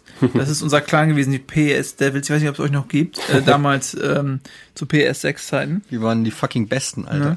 Die waren auf jeden Fall richtig gut. Da willst du mit Z geschrieben übrigens. Also, und cool offensichtlich auch. Ja. Und ich möchte nochmal, was du gerade sagst mit dem Online-Zocken. Ich kenne das ja auch gerade bei heutzutage, wenn du ein Spiel online spielst, ist es eigentlich fast egal, was es ist, ob es Street Fighter ist, ob es irgendein Blizzard-Spiel ist oder so. Du kriegst ja so auf die Fresse, wenn du ein Casual-Spieler bist. Das Schöne bei Fußballspielen ist, dass du deinen Skill in einer gewissen Art und Weise, jetzt vielleicht nicht gegen die Weltelite oder so, aber gegen andere, die viel Fußball spielen, kannst du deinen Skill erstens mitnehmen, weil die Steuerung mehr oder weniger gleich ist, plus ein paar Tweaks hier oder ein paar Facetten, die sich ändern, an die du dir aber relativ schnell aneignen kannst. Und einfach das Fußballverständnis einfach ein wichtiger Faktor ist. Also wenn du generell eine Ahnung hast, wie Fußball gespielt wird oder wie gespielt werden muss oder so, oder du auch einen Partner hast, mit dem du eingespielt bist oder so, dann ist es was anderes, als wenn jetzt ein neuer Warcraft- oder Starcraft-Teil rauskommt und du musst erstmal 2 Millionen Einheiten auswendig kennen und dann mit dem nächsten Patch wieder 2000 neue Sachen und keine Ahnung und ganz tausende, also dadurch, dass du auch viel Fußball guckst, dadurch, dass du einfach Ahnung von der Sportart hast, du fängst nicht immer bei Null an oder so, sondern klar bist du manchmal aus dem Rhythmus, wenn wir jetzt spielen würden, würden wir auch erstmal auf den Sack kriegen, weil wir lange nicht gespielt haben, aber du kannst immer irgendwo anknüpfen, und ein gewisses Niveau kannst du eigentlich fast immer abliefern. Und das ist eigentlich, finde ich, ganz geil bei so Fußballspielen. Und das hast du bei fast keinem anderen Online-Spiel so. Und was ich... also außer bei Sportspielen. Ja, was ich auch so geil finde, ist gerade bei Tour und Tour. Also ich finde auch, dass Tour und Tour ist einfach der Königsmodus des Fußballs, weil du dadurch relativ wenig KI benötigst. Also wenn du alleine spielst, bist du sehr abhängig von der KI und wenn die irgendwie scheiße ist oder nicht das macht, was du möchtest oder so, ne? Also mit sich selbst spielen ist immer so ein bisschen lame. Aber wenn man halt Tour und Tour spielt und dann wird's nämlich interessant. Es gab nämlich damals, also ich habe ja gerade so ein bisschen gerantet gegen dieses fehlende Lobby-System oder gegen dieses fehlende Matchmaking-System. Ich glaube bei FIFA 11 oder so, ich weiß nicht, gab's das noch? Dass du in Lobbys gehen konntest und konntest dann quasi random auch mit Leuten Tour und Tour spielen. So, das heißt, gab Tour-and-Two-Lobby. Ne, es gab eine Tour-and-Two-Lobby, da bist du dann rein und dann sind da, also es gab immer unglaublich viele Trolls. Das ist FIFAs großes Problem, dass ganz viele Leute einfach Arschlöcher sind, die einem, die wirklich deren einziges Lebensziel ist, es den anderen Leuten in den Spaß zu nehmen. Und das fängt dann schon, das fing damals auch schon an, dass die in die Lobbys gegangen sind, einfach nur um Leute zu trollen, einfach um den Lebenszeiten zu klauen. Und vielleicht haben sie deswegen die Lobbys auch abgeschafft, keine Ahnung. Es gab keine Kickmöglichkeit in den Lobbys. Ja, genau, das war das Problem. Bei einem Fußballspiel sehr ironisch. Ja, das stimmt. Aber worauf ich hinaus will, ist, dass wenn du dann in diese Tour-and-Two-Lobbys gegangen bist, dann gab's halt diese Slots, dann bist du auf die eine Seite und dann hast du mit random, mit Leuten in einem Team zusammengespielt, mit die du nicht kanntest und so weiter. Und die Kompatibilität zu dir selbst ist total unterschiedlich gewesen. Es gab Leute, mit denen konntest du überhaupt nicht. Und dann gab's aber manchmal Leute, die vom Spielstil, von der Idee her fast synchron waren zu dir. Und das waren so krasse Magic Moments, wenn du so mit fremden Leuten, wenn die exakt die gleichen Ideen hatten wie du. Und wenn du dann so zum Beispiel, irgendwie, ich spiele sehr gerne so One-Touch-mäßig einfach immer nur den Ball laufen lassen und wenn du dann Leute hattest, die gleichen Laufwege im Kopf hatten wie du und so weiter, dann entfaltet dieses Spiel eine Freude, fast wie ein Musikstück, fast wie eine Oper. Die Pässe sind dann fast wie wo die verschiedenen Instrumente in einer Harmonie miteinander agieren. Und das vermisse ich auch so ein bisschen, dass man so diese random Tour-and-Two-Matches haben kann. Gibt's leider, das meinte ich vorhin, das gibt's nicht mehr in FIFA 16 jetzt, FIFA 17 auch nicht mehr, wahrscheinlich, FIFA 15 auch nicht.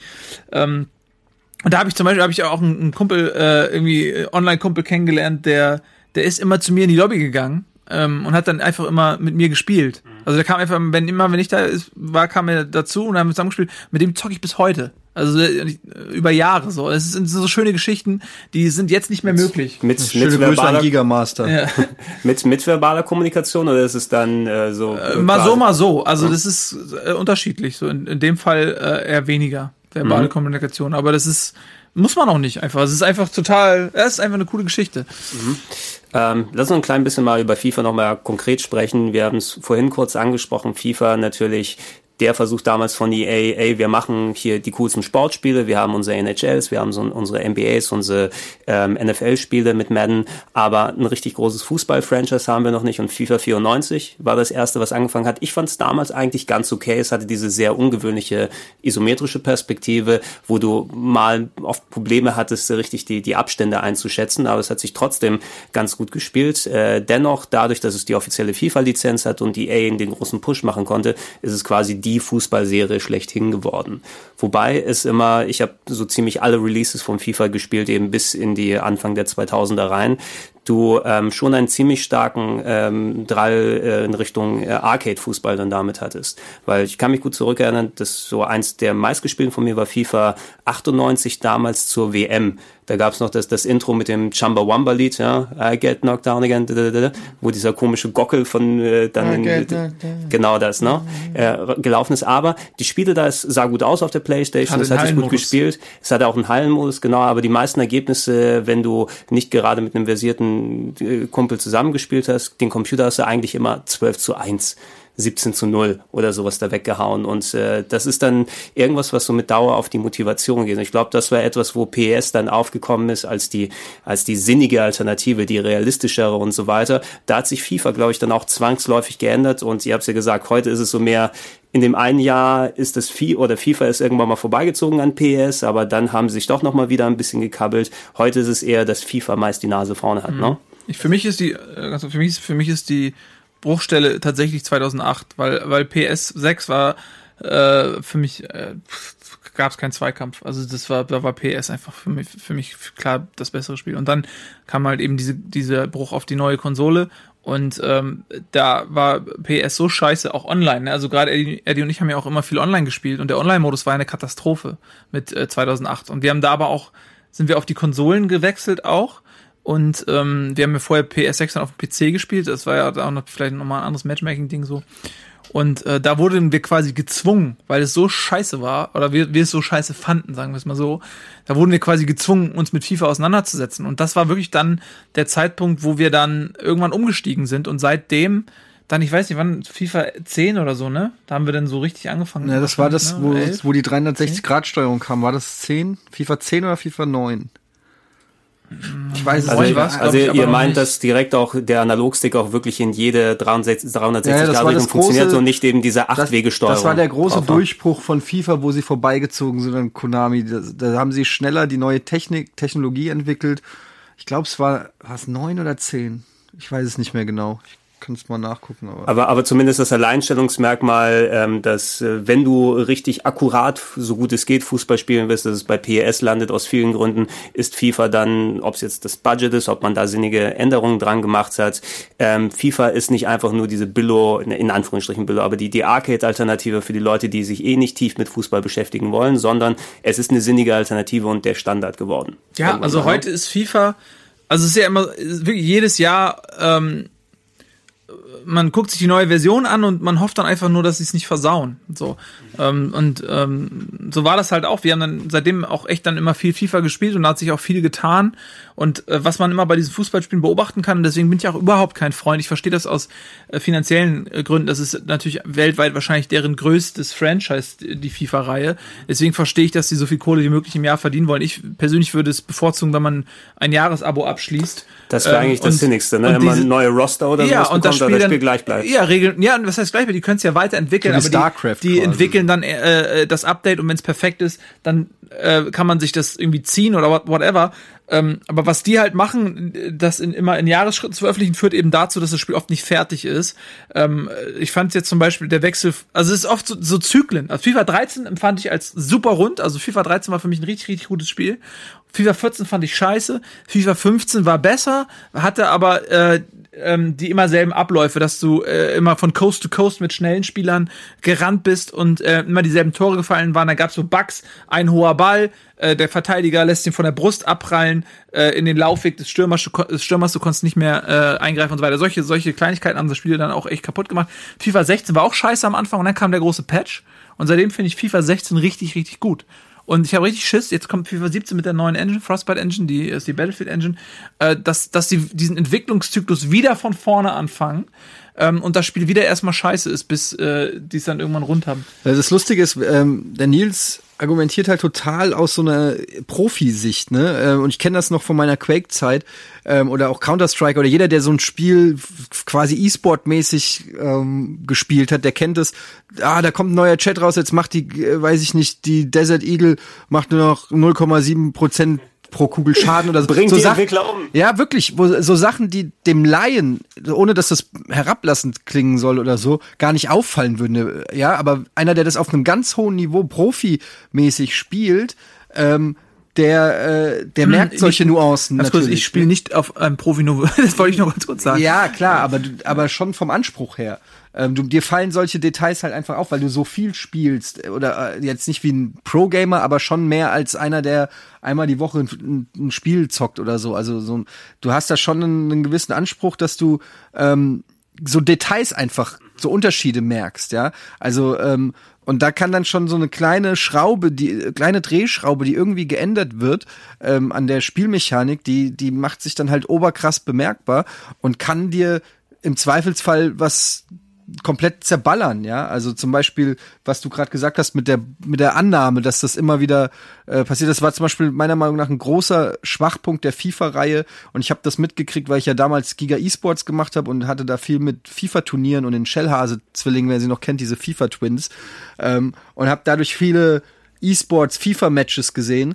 Und es war echt traurig zu sehen, eigentlich, wie die das gespielt haben, weil es hatte mit Fußball überhaupt nichts zu tun, sondern es war wie so eine Mechanik, du wusstest genau, okay, der muss jetzt versuchen, auf den Außenspieler zu kriegen. Wenn der Außenspieler mit dem Ball über die Mittellinie kommt, kann er die 100% sichere Flanke anbringen und dann macht er mit Spieler X zu 99% den Kopfball, der reingeht. Und das ging die ganze Zeit so, hin und her. Und deshalb die Spiele gingen dann 7-5 aus, weil es dem einen 7-mal gelungen ist, den Ball da, diese Flanke zu schlagen, von der jeder wusste, dass sie reingeht, weil FIFA so programmiert war, dass diese Flanke immer reingeht. Egal. Und das ist zu absurden Szenen geführt hat, dass Leute einen Alleingang, also überspitzt gesagt, Alleingang abbrechen, weil die Wahrscheinlichkeit, dass, wenn die Flanke kommt, dass er dann reingeht, höher ist, als wenn er einen Alleingang abschließt. Und es hatte nichts mehr mit Fußball zu tun und hatte so eine ganz komische Mathematik dahinter und ich glaube, das hat sich halt immer mehr geändert, dass du, und das ist das, was ich immer in einem Fußballspiel suche, ist einfach dieses Gefühl, ich muss Fußball spielen und jede Situation ist vielleicht ähnlich mit einer anderen, aber es ist nicht immer gleich. Mal komme ich an den Ball, mal komme ich nicht an den Ball und so weiter und so fort. Und ich, dieses Feilen am perfekten Fußballspiel finde ich unheimlich spannend. Aber da kannst du natürlich auch, wenn du nah dran bist, und das ist das, was Nils eben gesagt hast, wenn du nahe der Perfektion bist und dann die Engine wechselst, dann ist die Gefahr natürlich, dass du alles wieder neu machen musst. Von der Abstimmung, wie prallen die Bälle ab? Weil da ist ja mittlerweile, ich kenne mich jetzt auch nicht so gut, also die Physik, die dahinter steckt und das Programmieren dahinter, ist ja mit einer Engine dann wieder anders. Um das wieder so hinzukriegen, dass das alles stimmt, das kann jetzt wieder Jahre dauern, ne?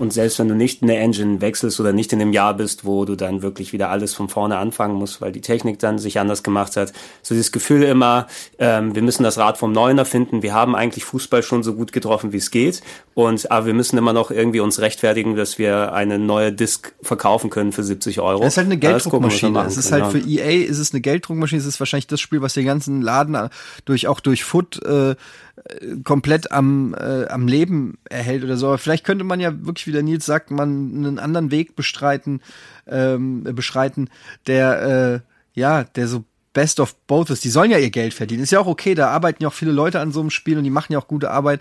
Die Lizenz ist teuer und so weiter, verstehe ich auch alles. Aber irgendwie ist es halt nervig, wenn jedes Jahr wieder neu gewürfelt wird und du gucken musst, ist da noch unser Spiel oder ist da nicht unser Spiel? Also Blizzard, du bist ja auch gezwungen, das zu spielen. Also das ist ja nicht so, dass die dann irgendwie gleichberechtigt behandelt werden, sondern du musst ja mitgehen. So, ne? Ja. Du musst ja versetzt werden, sonst wenn du sitzen bleibst, dann hast du nicht mehr dieselben Leute um dich rum. Und im Umkehrschluss wäre das so, als wenn Blizzard jedes Jahr zur festen Zeit einen neuen Patch rausbringt. Egal, ob sinnvoll ist oder nicht, aber jedes Jahr bringen wir einen Patch raus für die nächsten 20 Jahre. Obwohl das Spiel vielleicht so, wie es ist, da muss nichts mehr gepatcht werden. Vielleicht musst du was anderes machen. Vielleicht zum Beispiel, anstatt mal sich um so Sachen wie so Online-Gaming-Räume oder dass du Leute kicken kannst aus deiner Lobby, so ganz simple Sachen. Also wenn ein Troll reinkommt und dein Spiel sabotiert oder da gibt's so viele Punkte, wo du ansetzen kannst bei FIFA, um das Spiel geiler und auch das Erlebnis, zum Beispiel, dass du erst aus dem Spiel rausgehen kannst nach einem Spiel,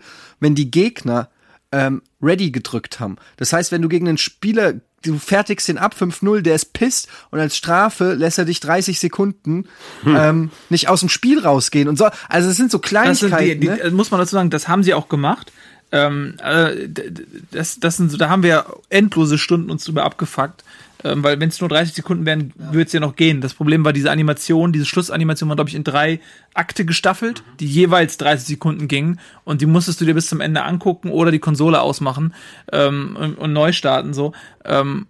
Das ist das Ding, das Problem von FIFA ist, die haben halt wie so ein Pilzbefall, diese Trolle. Das ist wirklich ein großes Problem für FIFA. Weil das sind super viele Kiddies. Ne? Das sind einfach Kiddies und das sind wirklich einfach auch Arschlöcher, die jede Gelegenheit, dich zu nerven, auch wahrnehmen. Und die haben die Herausforderung, mit diesen Assis irgendwie klarkommen zu müssen. Und die haben einige Sachen geändert. Also zum Beispiel diese Animation am Ende und so, die sind jetzt total abgekürzt. Du musst nicht mehr warten auf den anderen Typen und so.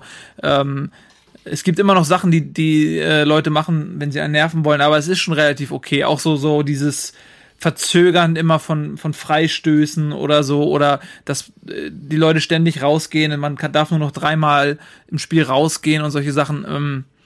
Also das ist schon okay, aber was halt wirklich fehlt, ist einfach ein komplexes Matchmaking-System. Ja, das fehlen halt so E-Sports-Mechanismen, die es mittlerweile, EA ist da echt rückständig, obwohl dieses Spiel schon so lange in der E-Sport-Szene präsentiert wird. Ich sehe jetzt zum Beispiel bei Overwatch, und Blizzard sind halt die fucking Profis, was E-Sport angeht.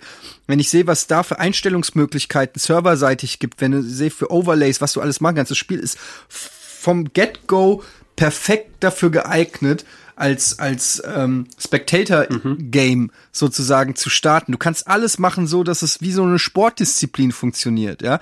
Und EA über Jahre hinweg, du musst dich richtig freuen, wenn die mal an so Sachen denken, wie Lobbys erstellen und so weiter und so Sachen, die irgendwie bei anderen Online-Spielen gang und gäbe sind oder so. Auch Demos aufzeichnen oder so Geschichten. Es geht immer noch nicht bei FIFA. Im Jahr 2016, das gab's bei Quake schon vor 20 Jahren, ja, dass wir nicht einfach Klick machen können, unser Spiel aufzeichnen können. Das geht bei der PlayStation 4 kannst du, glaube ich, irgendwie ein bisschen. Du kannst bei der PlayStation die Clips sichern, ja. Die Clips, ja, aber nicht ein ganzes Match, oder? Naja, also ich glaube, die Clips sind 15 Minuten, glaube ich. Irgendwie eine Begrenzung hat es ja. Ja, also das heißt, du kannst theoretisch in der Halbzeit. Okay, aber selbst machen. Dann ist es ein Feature von der PlayStation und nicht ein Feature von der PlayStation. Nicht von FIFA. Ja. Also was ich damit sagen will, ist einfach, da ist noch viel Luft nach oben, wenn sie ein gutes Spiel haben.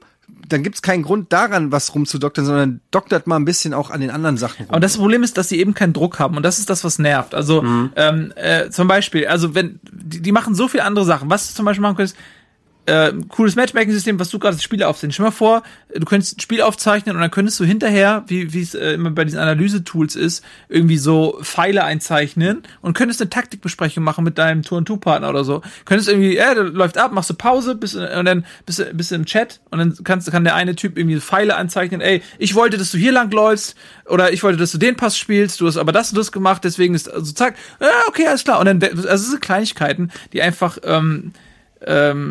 vielleicht nicht für 90% der Leute sind, die es casual-mäßig spielen, deswegen wird's nicht gemacht, aber die das Spiel auf jeden Fall nochmal aufwerten würden. Was wollte ich noch sagen? Was hast du gerade nochmal gesagt? Genau, es gibt zum Beispiel nicht mal einen Revanche-Button oder so. Mhm. Also, nicht mal das. Nee, du hast nicht mal, wenn du ein Spiel hast, was knapp, wo du sagst, ey, GG hat Spaß gemacht, sollen wir nochmal? Nee, geht nicht, kannst du nicht machen. Gibt kein Rematch-Button. Ach, da gibt's 1000 Sachen und manchmal ist es so, dass in einer Version ist das drinne und das andere fehlt wieder in der anderen.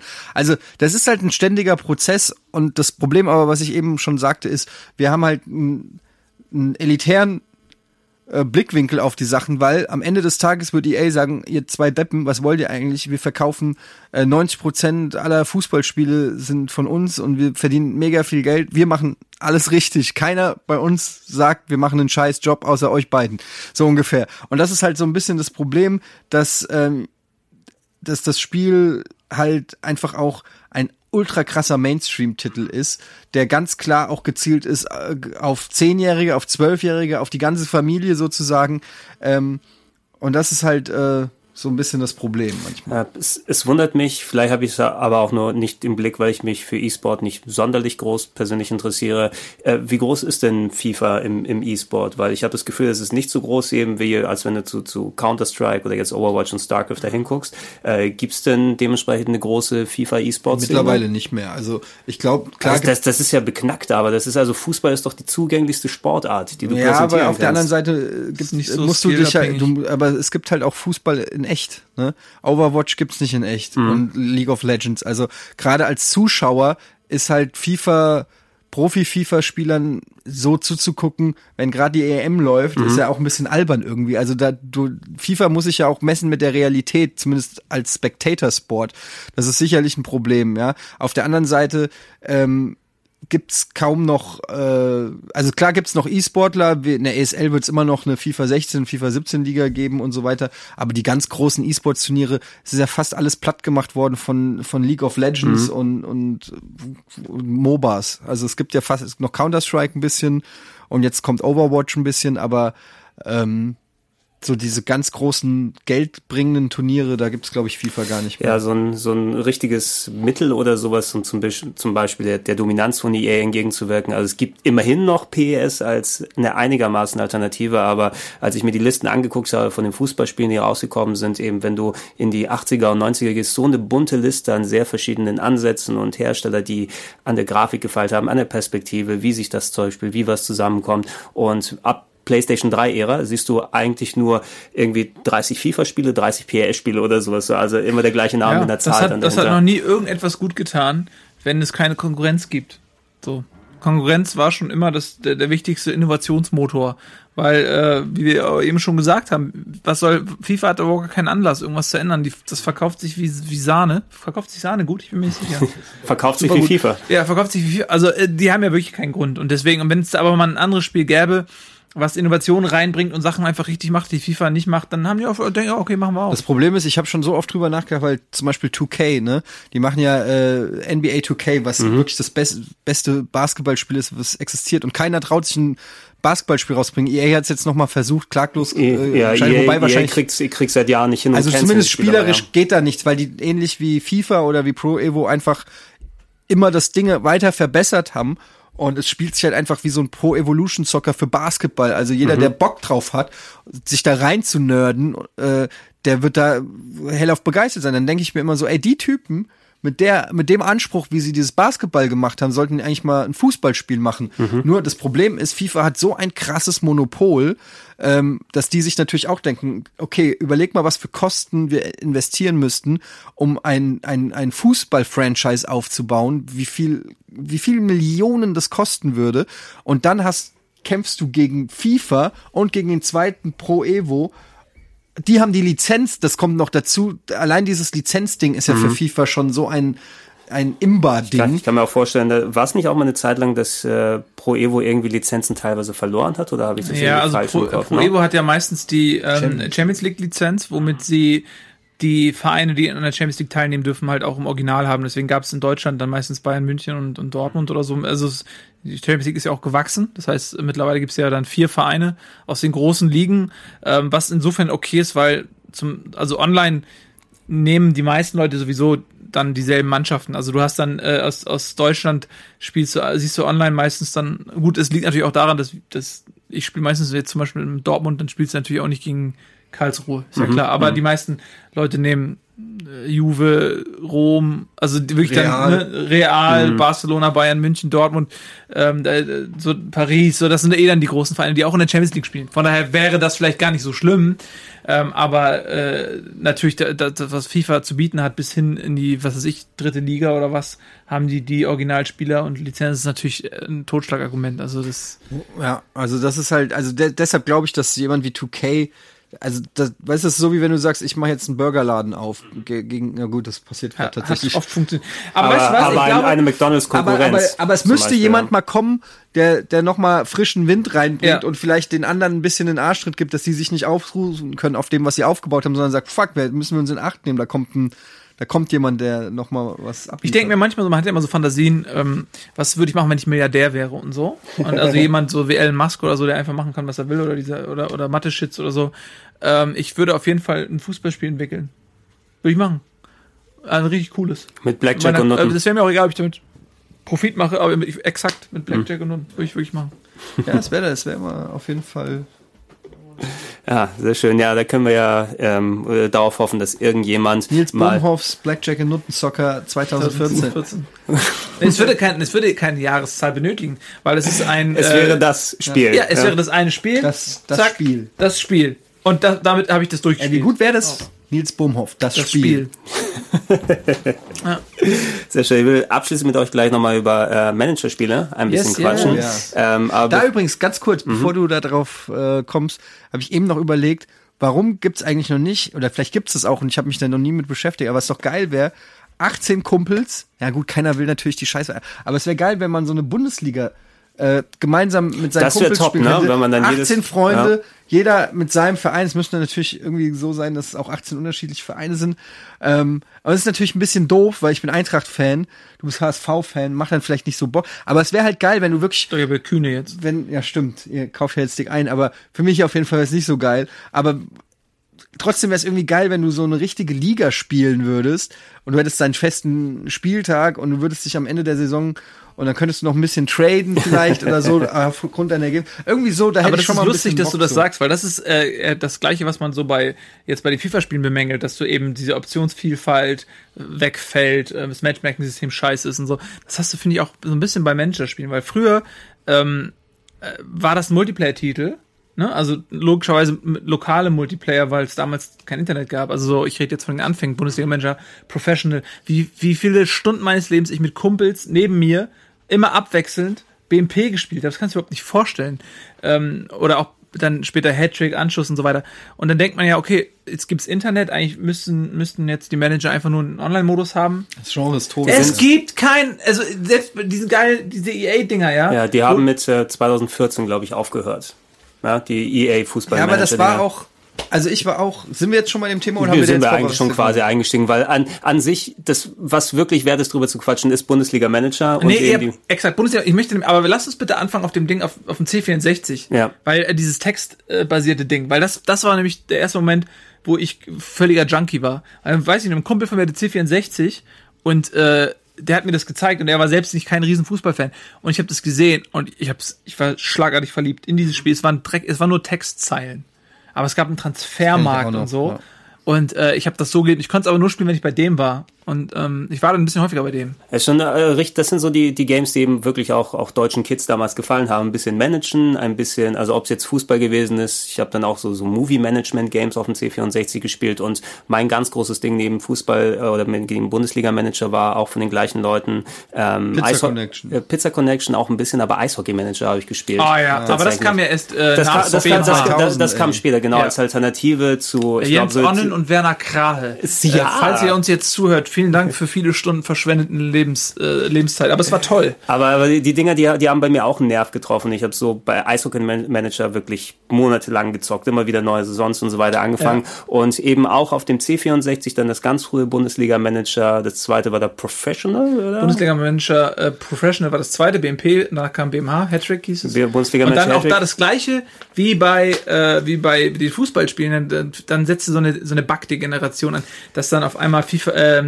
Bundesliga-Manager 97 war so megamäßig verbuggt und auch die Anschlussreihe, die nämlich eben dieses geile Konkurrenzprodukt war, was eigentlich total geil war. Anschluss war eigentlich voll geil, aber diese Reihe war auch so mörderverbuggt. Anstoß hatte auch diese lustigen aufgenommenen Sprachclips oder sowas, ne? War das nicht Anstoß, wo sie die Kabinenbesprechung oder sowas drin hatten? Du hattest bei Anstoß auf jeden Fall bei den Torszenen, das war ja, da konntest du dir auch so dann die Torszenen anzeigen lassen, auch so, glaube ich, so ein bisschen... Sah fast schon aus wie so ein Engine-Spiel, also wirklich, ne? Also ja. Hattrick hatte das ja auch schon mit so, da gab es dann irgendwie 10 vorgefertigte Szenen. Das gab es auch bei Professional zumindest schon, oder ich kann mich an irgendeins erinnern, zumindest, wo du auch so Top-Down-Torszenen gesehen, die hättest angucken können, ne? Wenn das Ergebnis ausgewürfelt wurde. Ich glaube, das war bei Dings auch schon, das kann gut sein, ja. Bei Professional war das auch schon. Weil da gab es immer diese kleinen Minifenster, den Mini-Spielern. Das war so, oh Gott, ey, wenn ich dran denke, das war einmal die schönste Spielezeit damals, die ich je hatte. Überhaupt damals, ich sag mal so 90er, fing das ja so Anfang der 90er, war der PC mit seinen Adventuren und Wing Commander, TIE Fighter, die ganzen geilen Sachen und eben auch Bundesliga Manager. Das war so geil. Es war die beste Zockerzeit meines Lebens. Und Super Nintendo gab es damals auch noch, also gebt euch das. Deshalb, die Leute sagen immer, ich bin so verbittert und ich mag nichts mehr und so. Ey, es tut mir leid, ich weiß nicht, ob es daran lag, dass ich jung war oder das hat nichts mit all, die Sachen waren einfach geiler. Die Sachen waren einfach geiler. Bundesliga Manager Professional, ich habe auch so viele Stunden das gespielt, es hat so einen Spaß gemacht.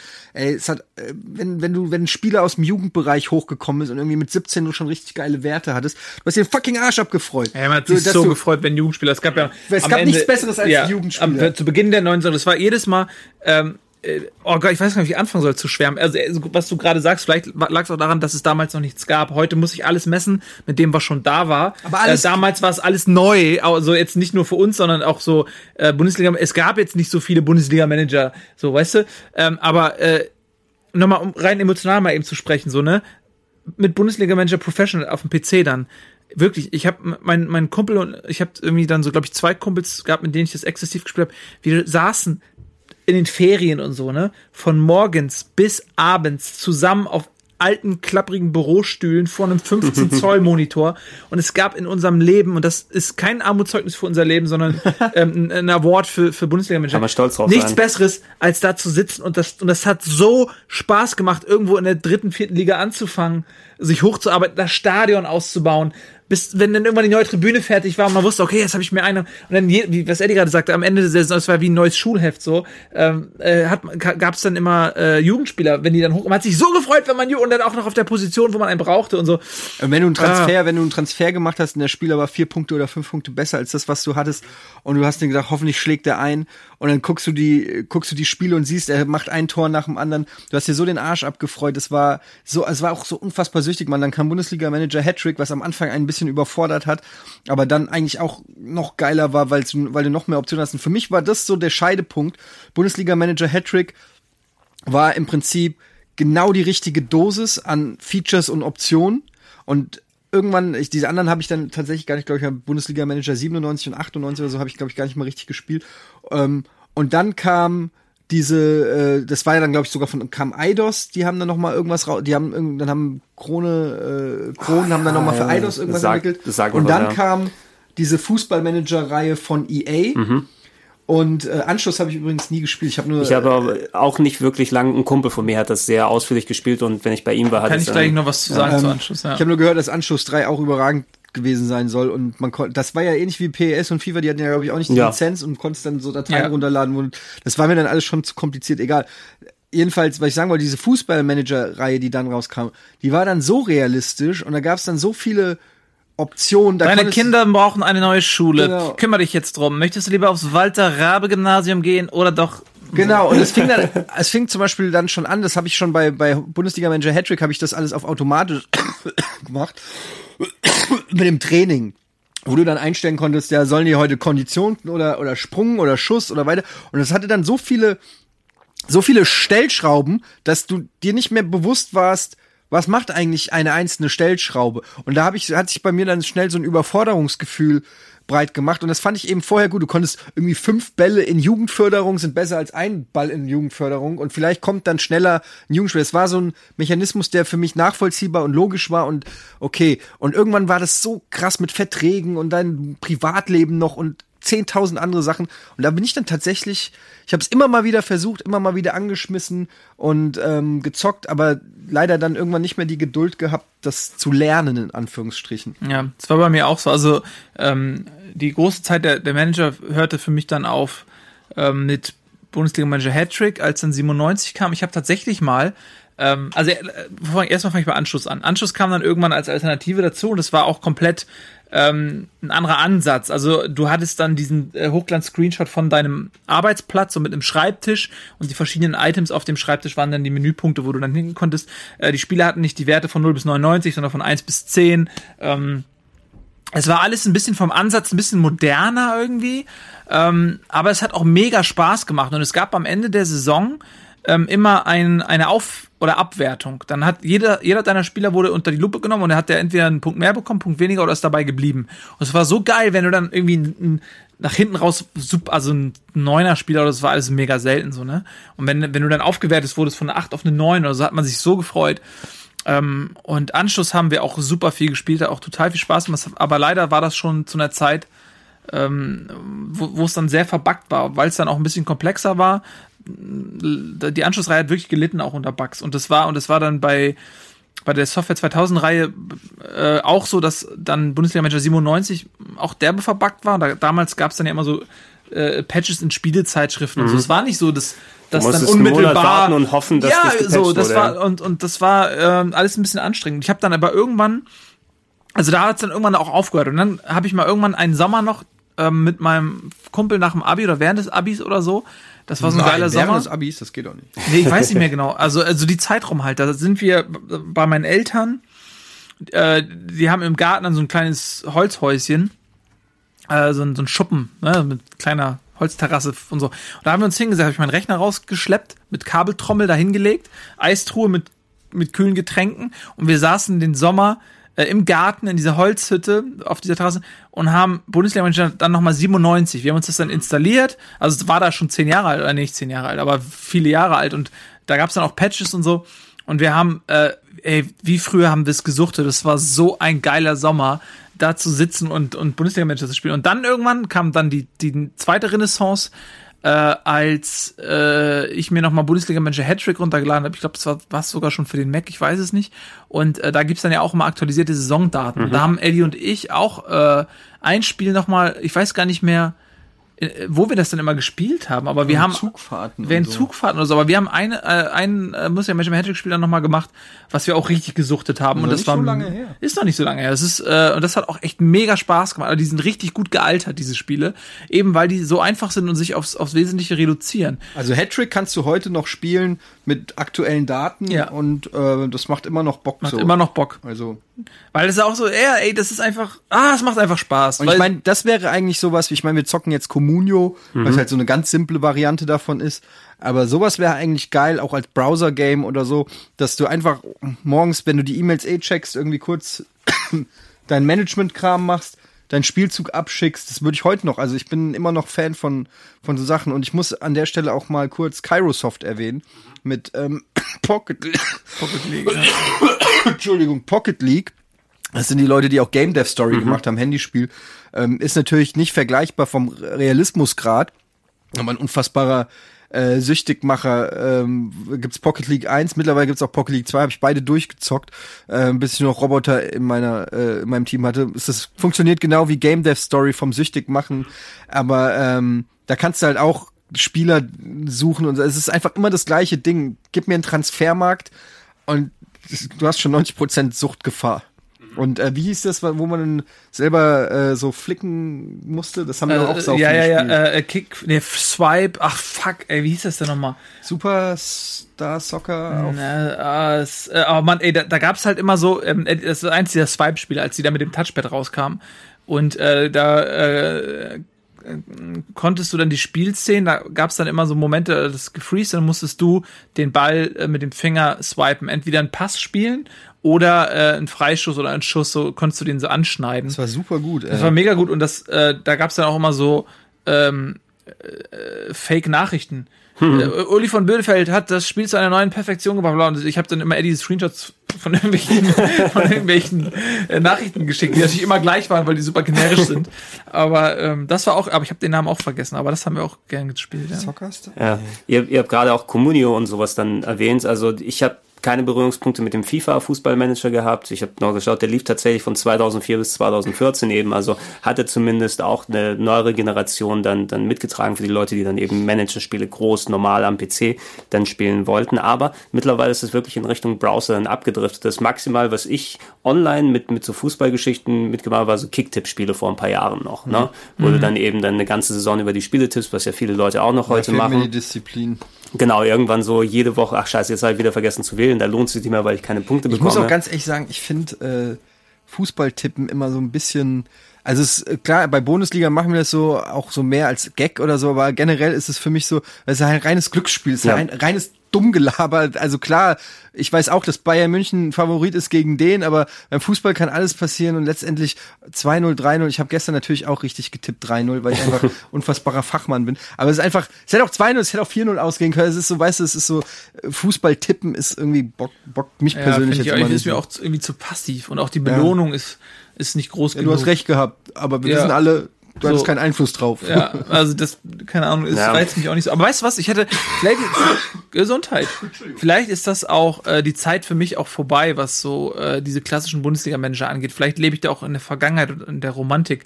Aber ich würde mir immer, vor Jahren schon drüber geredet, mal so eine Neuauflage wünschen eines Fußballmanagers, der aber darauf ausgelegt ist, dass man, dass jeder von zu Hause spielt, also der eben auch einen funktionierenden Online-Multiplayer-Modus hat, so ein bisschen wie vielleicht Civilization oder so, dass man auch abwechselnd. Gibt's aber. Ne? Es gibt ja diesen einen, der soll sehr gut sein, von Sega tatsächlich. Auf Steam gibt's den. Ich habe mir da mal einen Key besorgen lassen. Ach, warte mal, ich erinnere mich. Da habe ich dir sogar einen Key besorgt. Ja, du hast es nie ausprobiert. Doch, ich habe das einmal ausprobiert. Aber das ist halt genau das Ding, diese Frustgrenze. Also man muss sich halt reinarbeiten. Exakt, und man muss sich reinarbeiten. Ja, aber ich glaube, und das ist das Problem. Und das ist das Ding, ich habe dafür leider auch nicht so mehr die Geduld. Das ist eigentlich echt schade. Und das ist vielleicht der Unterschied mit, was früher alles besser war, dass man früher, wenn du um 1 Uhr von der Schule gekommen bist, hast dich da hingesetzt und das so lange gespielt und abends um 18 Uhr warst du Experte in dem Spiel. Heute gucke ich auf die Uhr und denkst, okay, ich habe 2 Stunden Freizeit, let's do it. Also, es muss alles, da muss alles rein in diese 2 Stunden und da habe ich einfach keinen Bock, 5 Stunden lang irgendwelche Erklärungen und was macht diese Taste jetzt? Ah, so funktioniert, diese Geduld fehlt mir, aber ich habe gehört, dass dieser Sega-Manager momentan so das Nonplusultra ist, das super gute Bewertungen kriegt und man kann den online zocken und es sind alle Lizenzen drin und so. Vielleicht wäre das was, wenn in einer Welt, wo wir Zeit hätten, uns damit auseinanderzusetzen. Aber auf der anderen Seite, vielleicht ist es auch, wir sind beide mittlerweile Familienväter, vielleicht ist es auch besser, dass wir uns nicht damit auseinandersetzen. Also solange ihr nicht anfängt und Elberwette und Toto oder sowas, dann das ganze Geld dafür auszugeben und dann sagt ihr, mein Onkel von mir hat eigentlich nur Toto gespielt die ganze Zeit damals und ich weiß nicht, wie oft ich den Satz gehört habe, wegen einem Spiel habe ich verloren, wegen einem Spiel, alle anderen richtig. Ne? Das ist es übrigens, jetzt habe ich es gefunden. New Star Fußball heißt es auf Deutsch. New Star Fußball. Im iOS Store? Ja, im iOS Store. Dieses Swipe-Ding? Ja, es hieß, glaube ich, damals nicht New Star Fußball. Irgendwie habe ich das auch anders in Erinnerung. Also zumindest sagt mir der Name nichts, aber es ist es, ich erkenne es anhand der Bilder. Ja, aber das ist es, ja. Kostet nichts, ist kostenlos, gibt, glaube ich, In-App-Käufer, aber die muss man eigentlich auch nicht tätigen. Und das Ding ist der Shit. Also das Geile daran ist, dass es ein bisschen managebar ist, aber du selber Einfluss nehmen kannst auf den Erfolg und später richtig geile Schüsse machen kannst du kriegst dann irgendwann so den Dreh raus, wie du den Ball, wie viel Speed, wie viel Winkel und so weiter du machen musst, dass du richtig geile Bananenschüsse da reinmachst. Und das macht richtig Bock. Also das haben wir richtig, da haben wir uns auch richtig schön... Aber das habe ich auch richtig zur Perfektion getrieben. Ja, aber war ich viel besser. Habe ich 6-1 gewonnen gegen ihn. Ja. Wenn du jetzt schon Sega erwähnt hast, Ede, ein letztes Ding, weil wir vorhin dazu nicht zum Sprechen gekommen sind. Ich wollte mal kurz über ein Spiel sprechen, das ich sehr viel gespielt habe. Witcher Soccer, genau. In der Arcade, also hier in Deutschland natürlich, hier gab es auch in Hamburg, in der Hamburger, hier am Kiez in der Spielhalle auch einen Witcher Striker 2 Automaten damals. Ich habe den im Griechenlandurlaub den ersten ein bisschen gezockt, aber der Zweier kam damals für den Dreamcast raus und es war eben Segas, vor allem visuell das geilste Fußballspiel, was es damals gegeben hat, mit so groß gebauten Polygonfiguren und hoher Geschwindigkeit. Super duper sackschwer und das war auch einer der Titel, die ich mir mit meinem Dreamcast zusammengekauft habe. Es gab einen Trick in Anführungsstrichen, wie du fast garantieren kannst, dass ein Tor reingeht, aber erstmal bis dahin zu kommen, immer schön von der Seite flanken und dann kommt meist ein Typ und haut den Kopfball rein. Aber bis zu diesem Punkt zu kommen, war immer relativ schwer und das habe ich sehr, sehr viel und sehr, sehr ausführlich gespielt, aber hat mich, glaube ich, auch einen Großteil meiner Haare gekostet damals noch, weil ich mir geraucht habe nach. Da sind sie geblieben, genau, im Witcher Striker 2 Tor. Und kann auch empfehlen, auf dem Gamecube gab es den dritten Teil nochmal als Witcher Striker 3 TB oder irgendwas. Aber es ist halt eine total arcadige Variante. Das ist die super Arcade-Variante eben mit Spiel, was extra bewusst schwer gemacht ist, damit du Geld hinterher schmeißen kannst. Kurze Spiele und so weiter und mein fußballbegeisterter Kumpel war da auch wesentlich besser als ich da drin. Ich war immer fasziniert zu sehen, dass er auch die guten Rankings dann bekommen hat, wenn man dann nämlich tatsächlich mal die WM gewonnen hat, weil es dann immer so der Turniermodus war, mit dem man gespielt hat und das waren so die Stages, die man gemacht hat. Da gab es dann ein Rating am Ende und dann, wenn da mal nicht ein D oder E steht, sondern mal ein A oder ein S, was da auch dann sehr, sehr beeindruckt. Aber ich wollte das nur mal kurz reinspeisen, weil wir vorher nicht drüber zum Sprechen gekommen sind. Ede, Nils, ich bedanke mich sehr. Das war ein sehr erfrischender Podcast. Ich bin sehr froh, dass wir das Thema auch mal in Ruhe angegangen sind und mal darüber gesprochen haben. Und ich würde sagen, wir beenden den Podcast an dieser Stelle. Wir wünschen den Leuten noch einen schönen Resttag. Die EM läuft gerade noch, während ihr diesen Podcast dann hört. Also hoffen wir aufs Beste. Deutschland ist für uns momentan im Viertelfinale angekommen. Da fängt's an. Jetzt geht's erst richtig los. Jetzt sind wir noch guter Dinge, ne? Ja. Aber das kann so schnell vorbei sein, weil alle reden, jetzt geht das Turnier los, das war alles nur Vorgeplänkel, das wäre so ein lames Turnier. Ein Spiel und es kann vorbei sein. 2 Jahre Qualifikation, wo jeder weiß, die qualifizieren sich weil sich irgendwie jeder qualifiziert.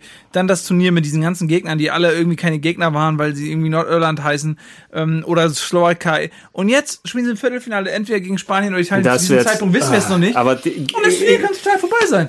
Egal ob es Italien oder Spanien wird, es wird all hardcore. Comes down to one game. Guck dir die Warrior an.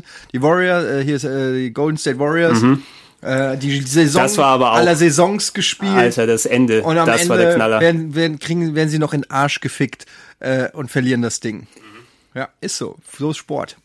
Wenn du der Beste sein willst, dann musst du es abrufen, wenn es drauf ankommt.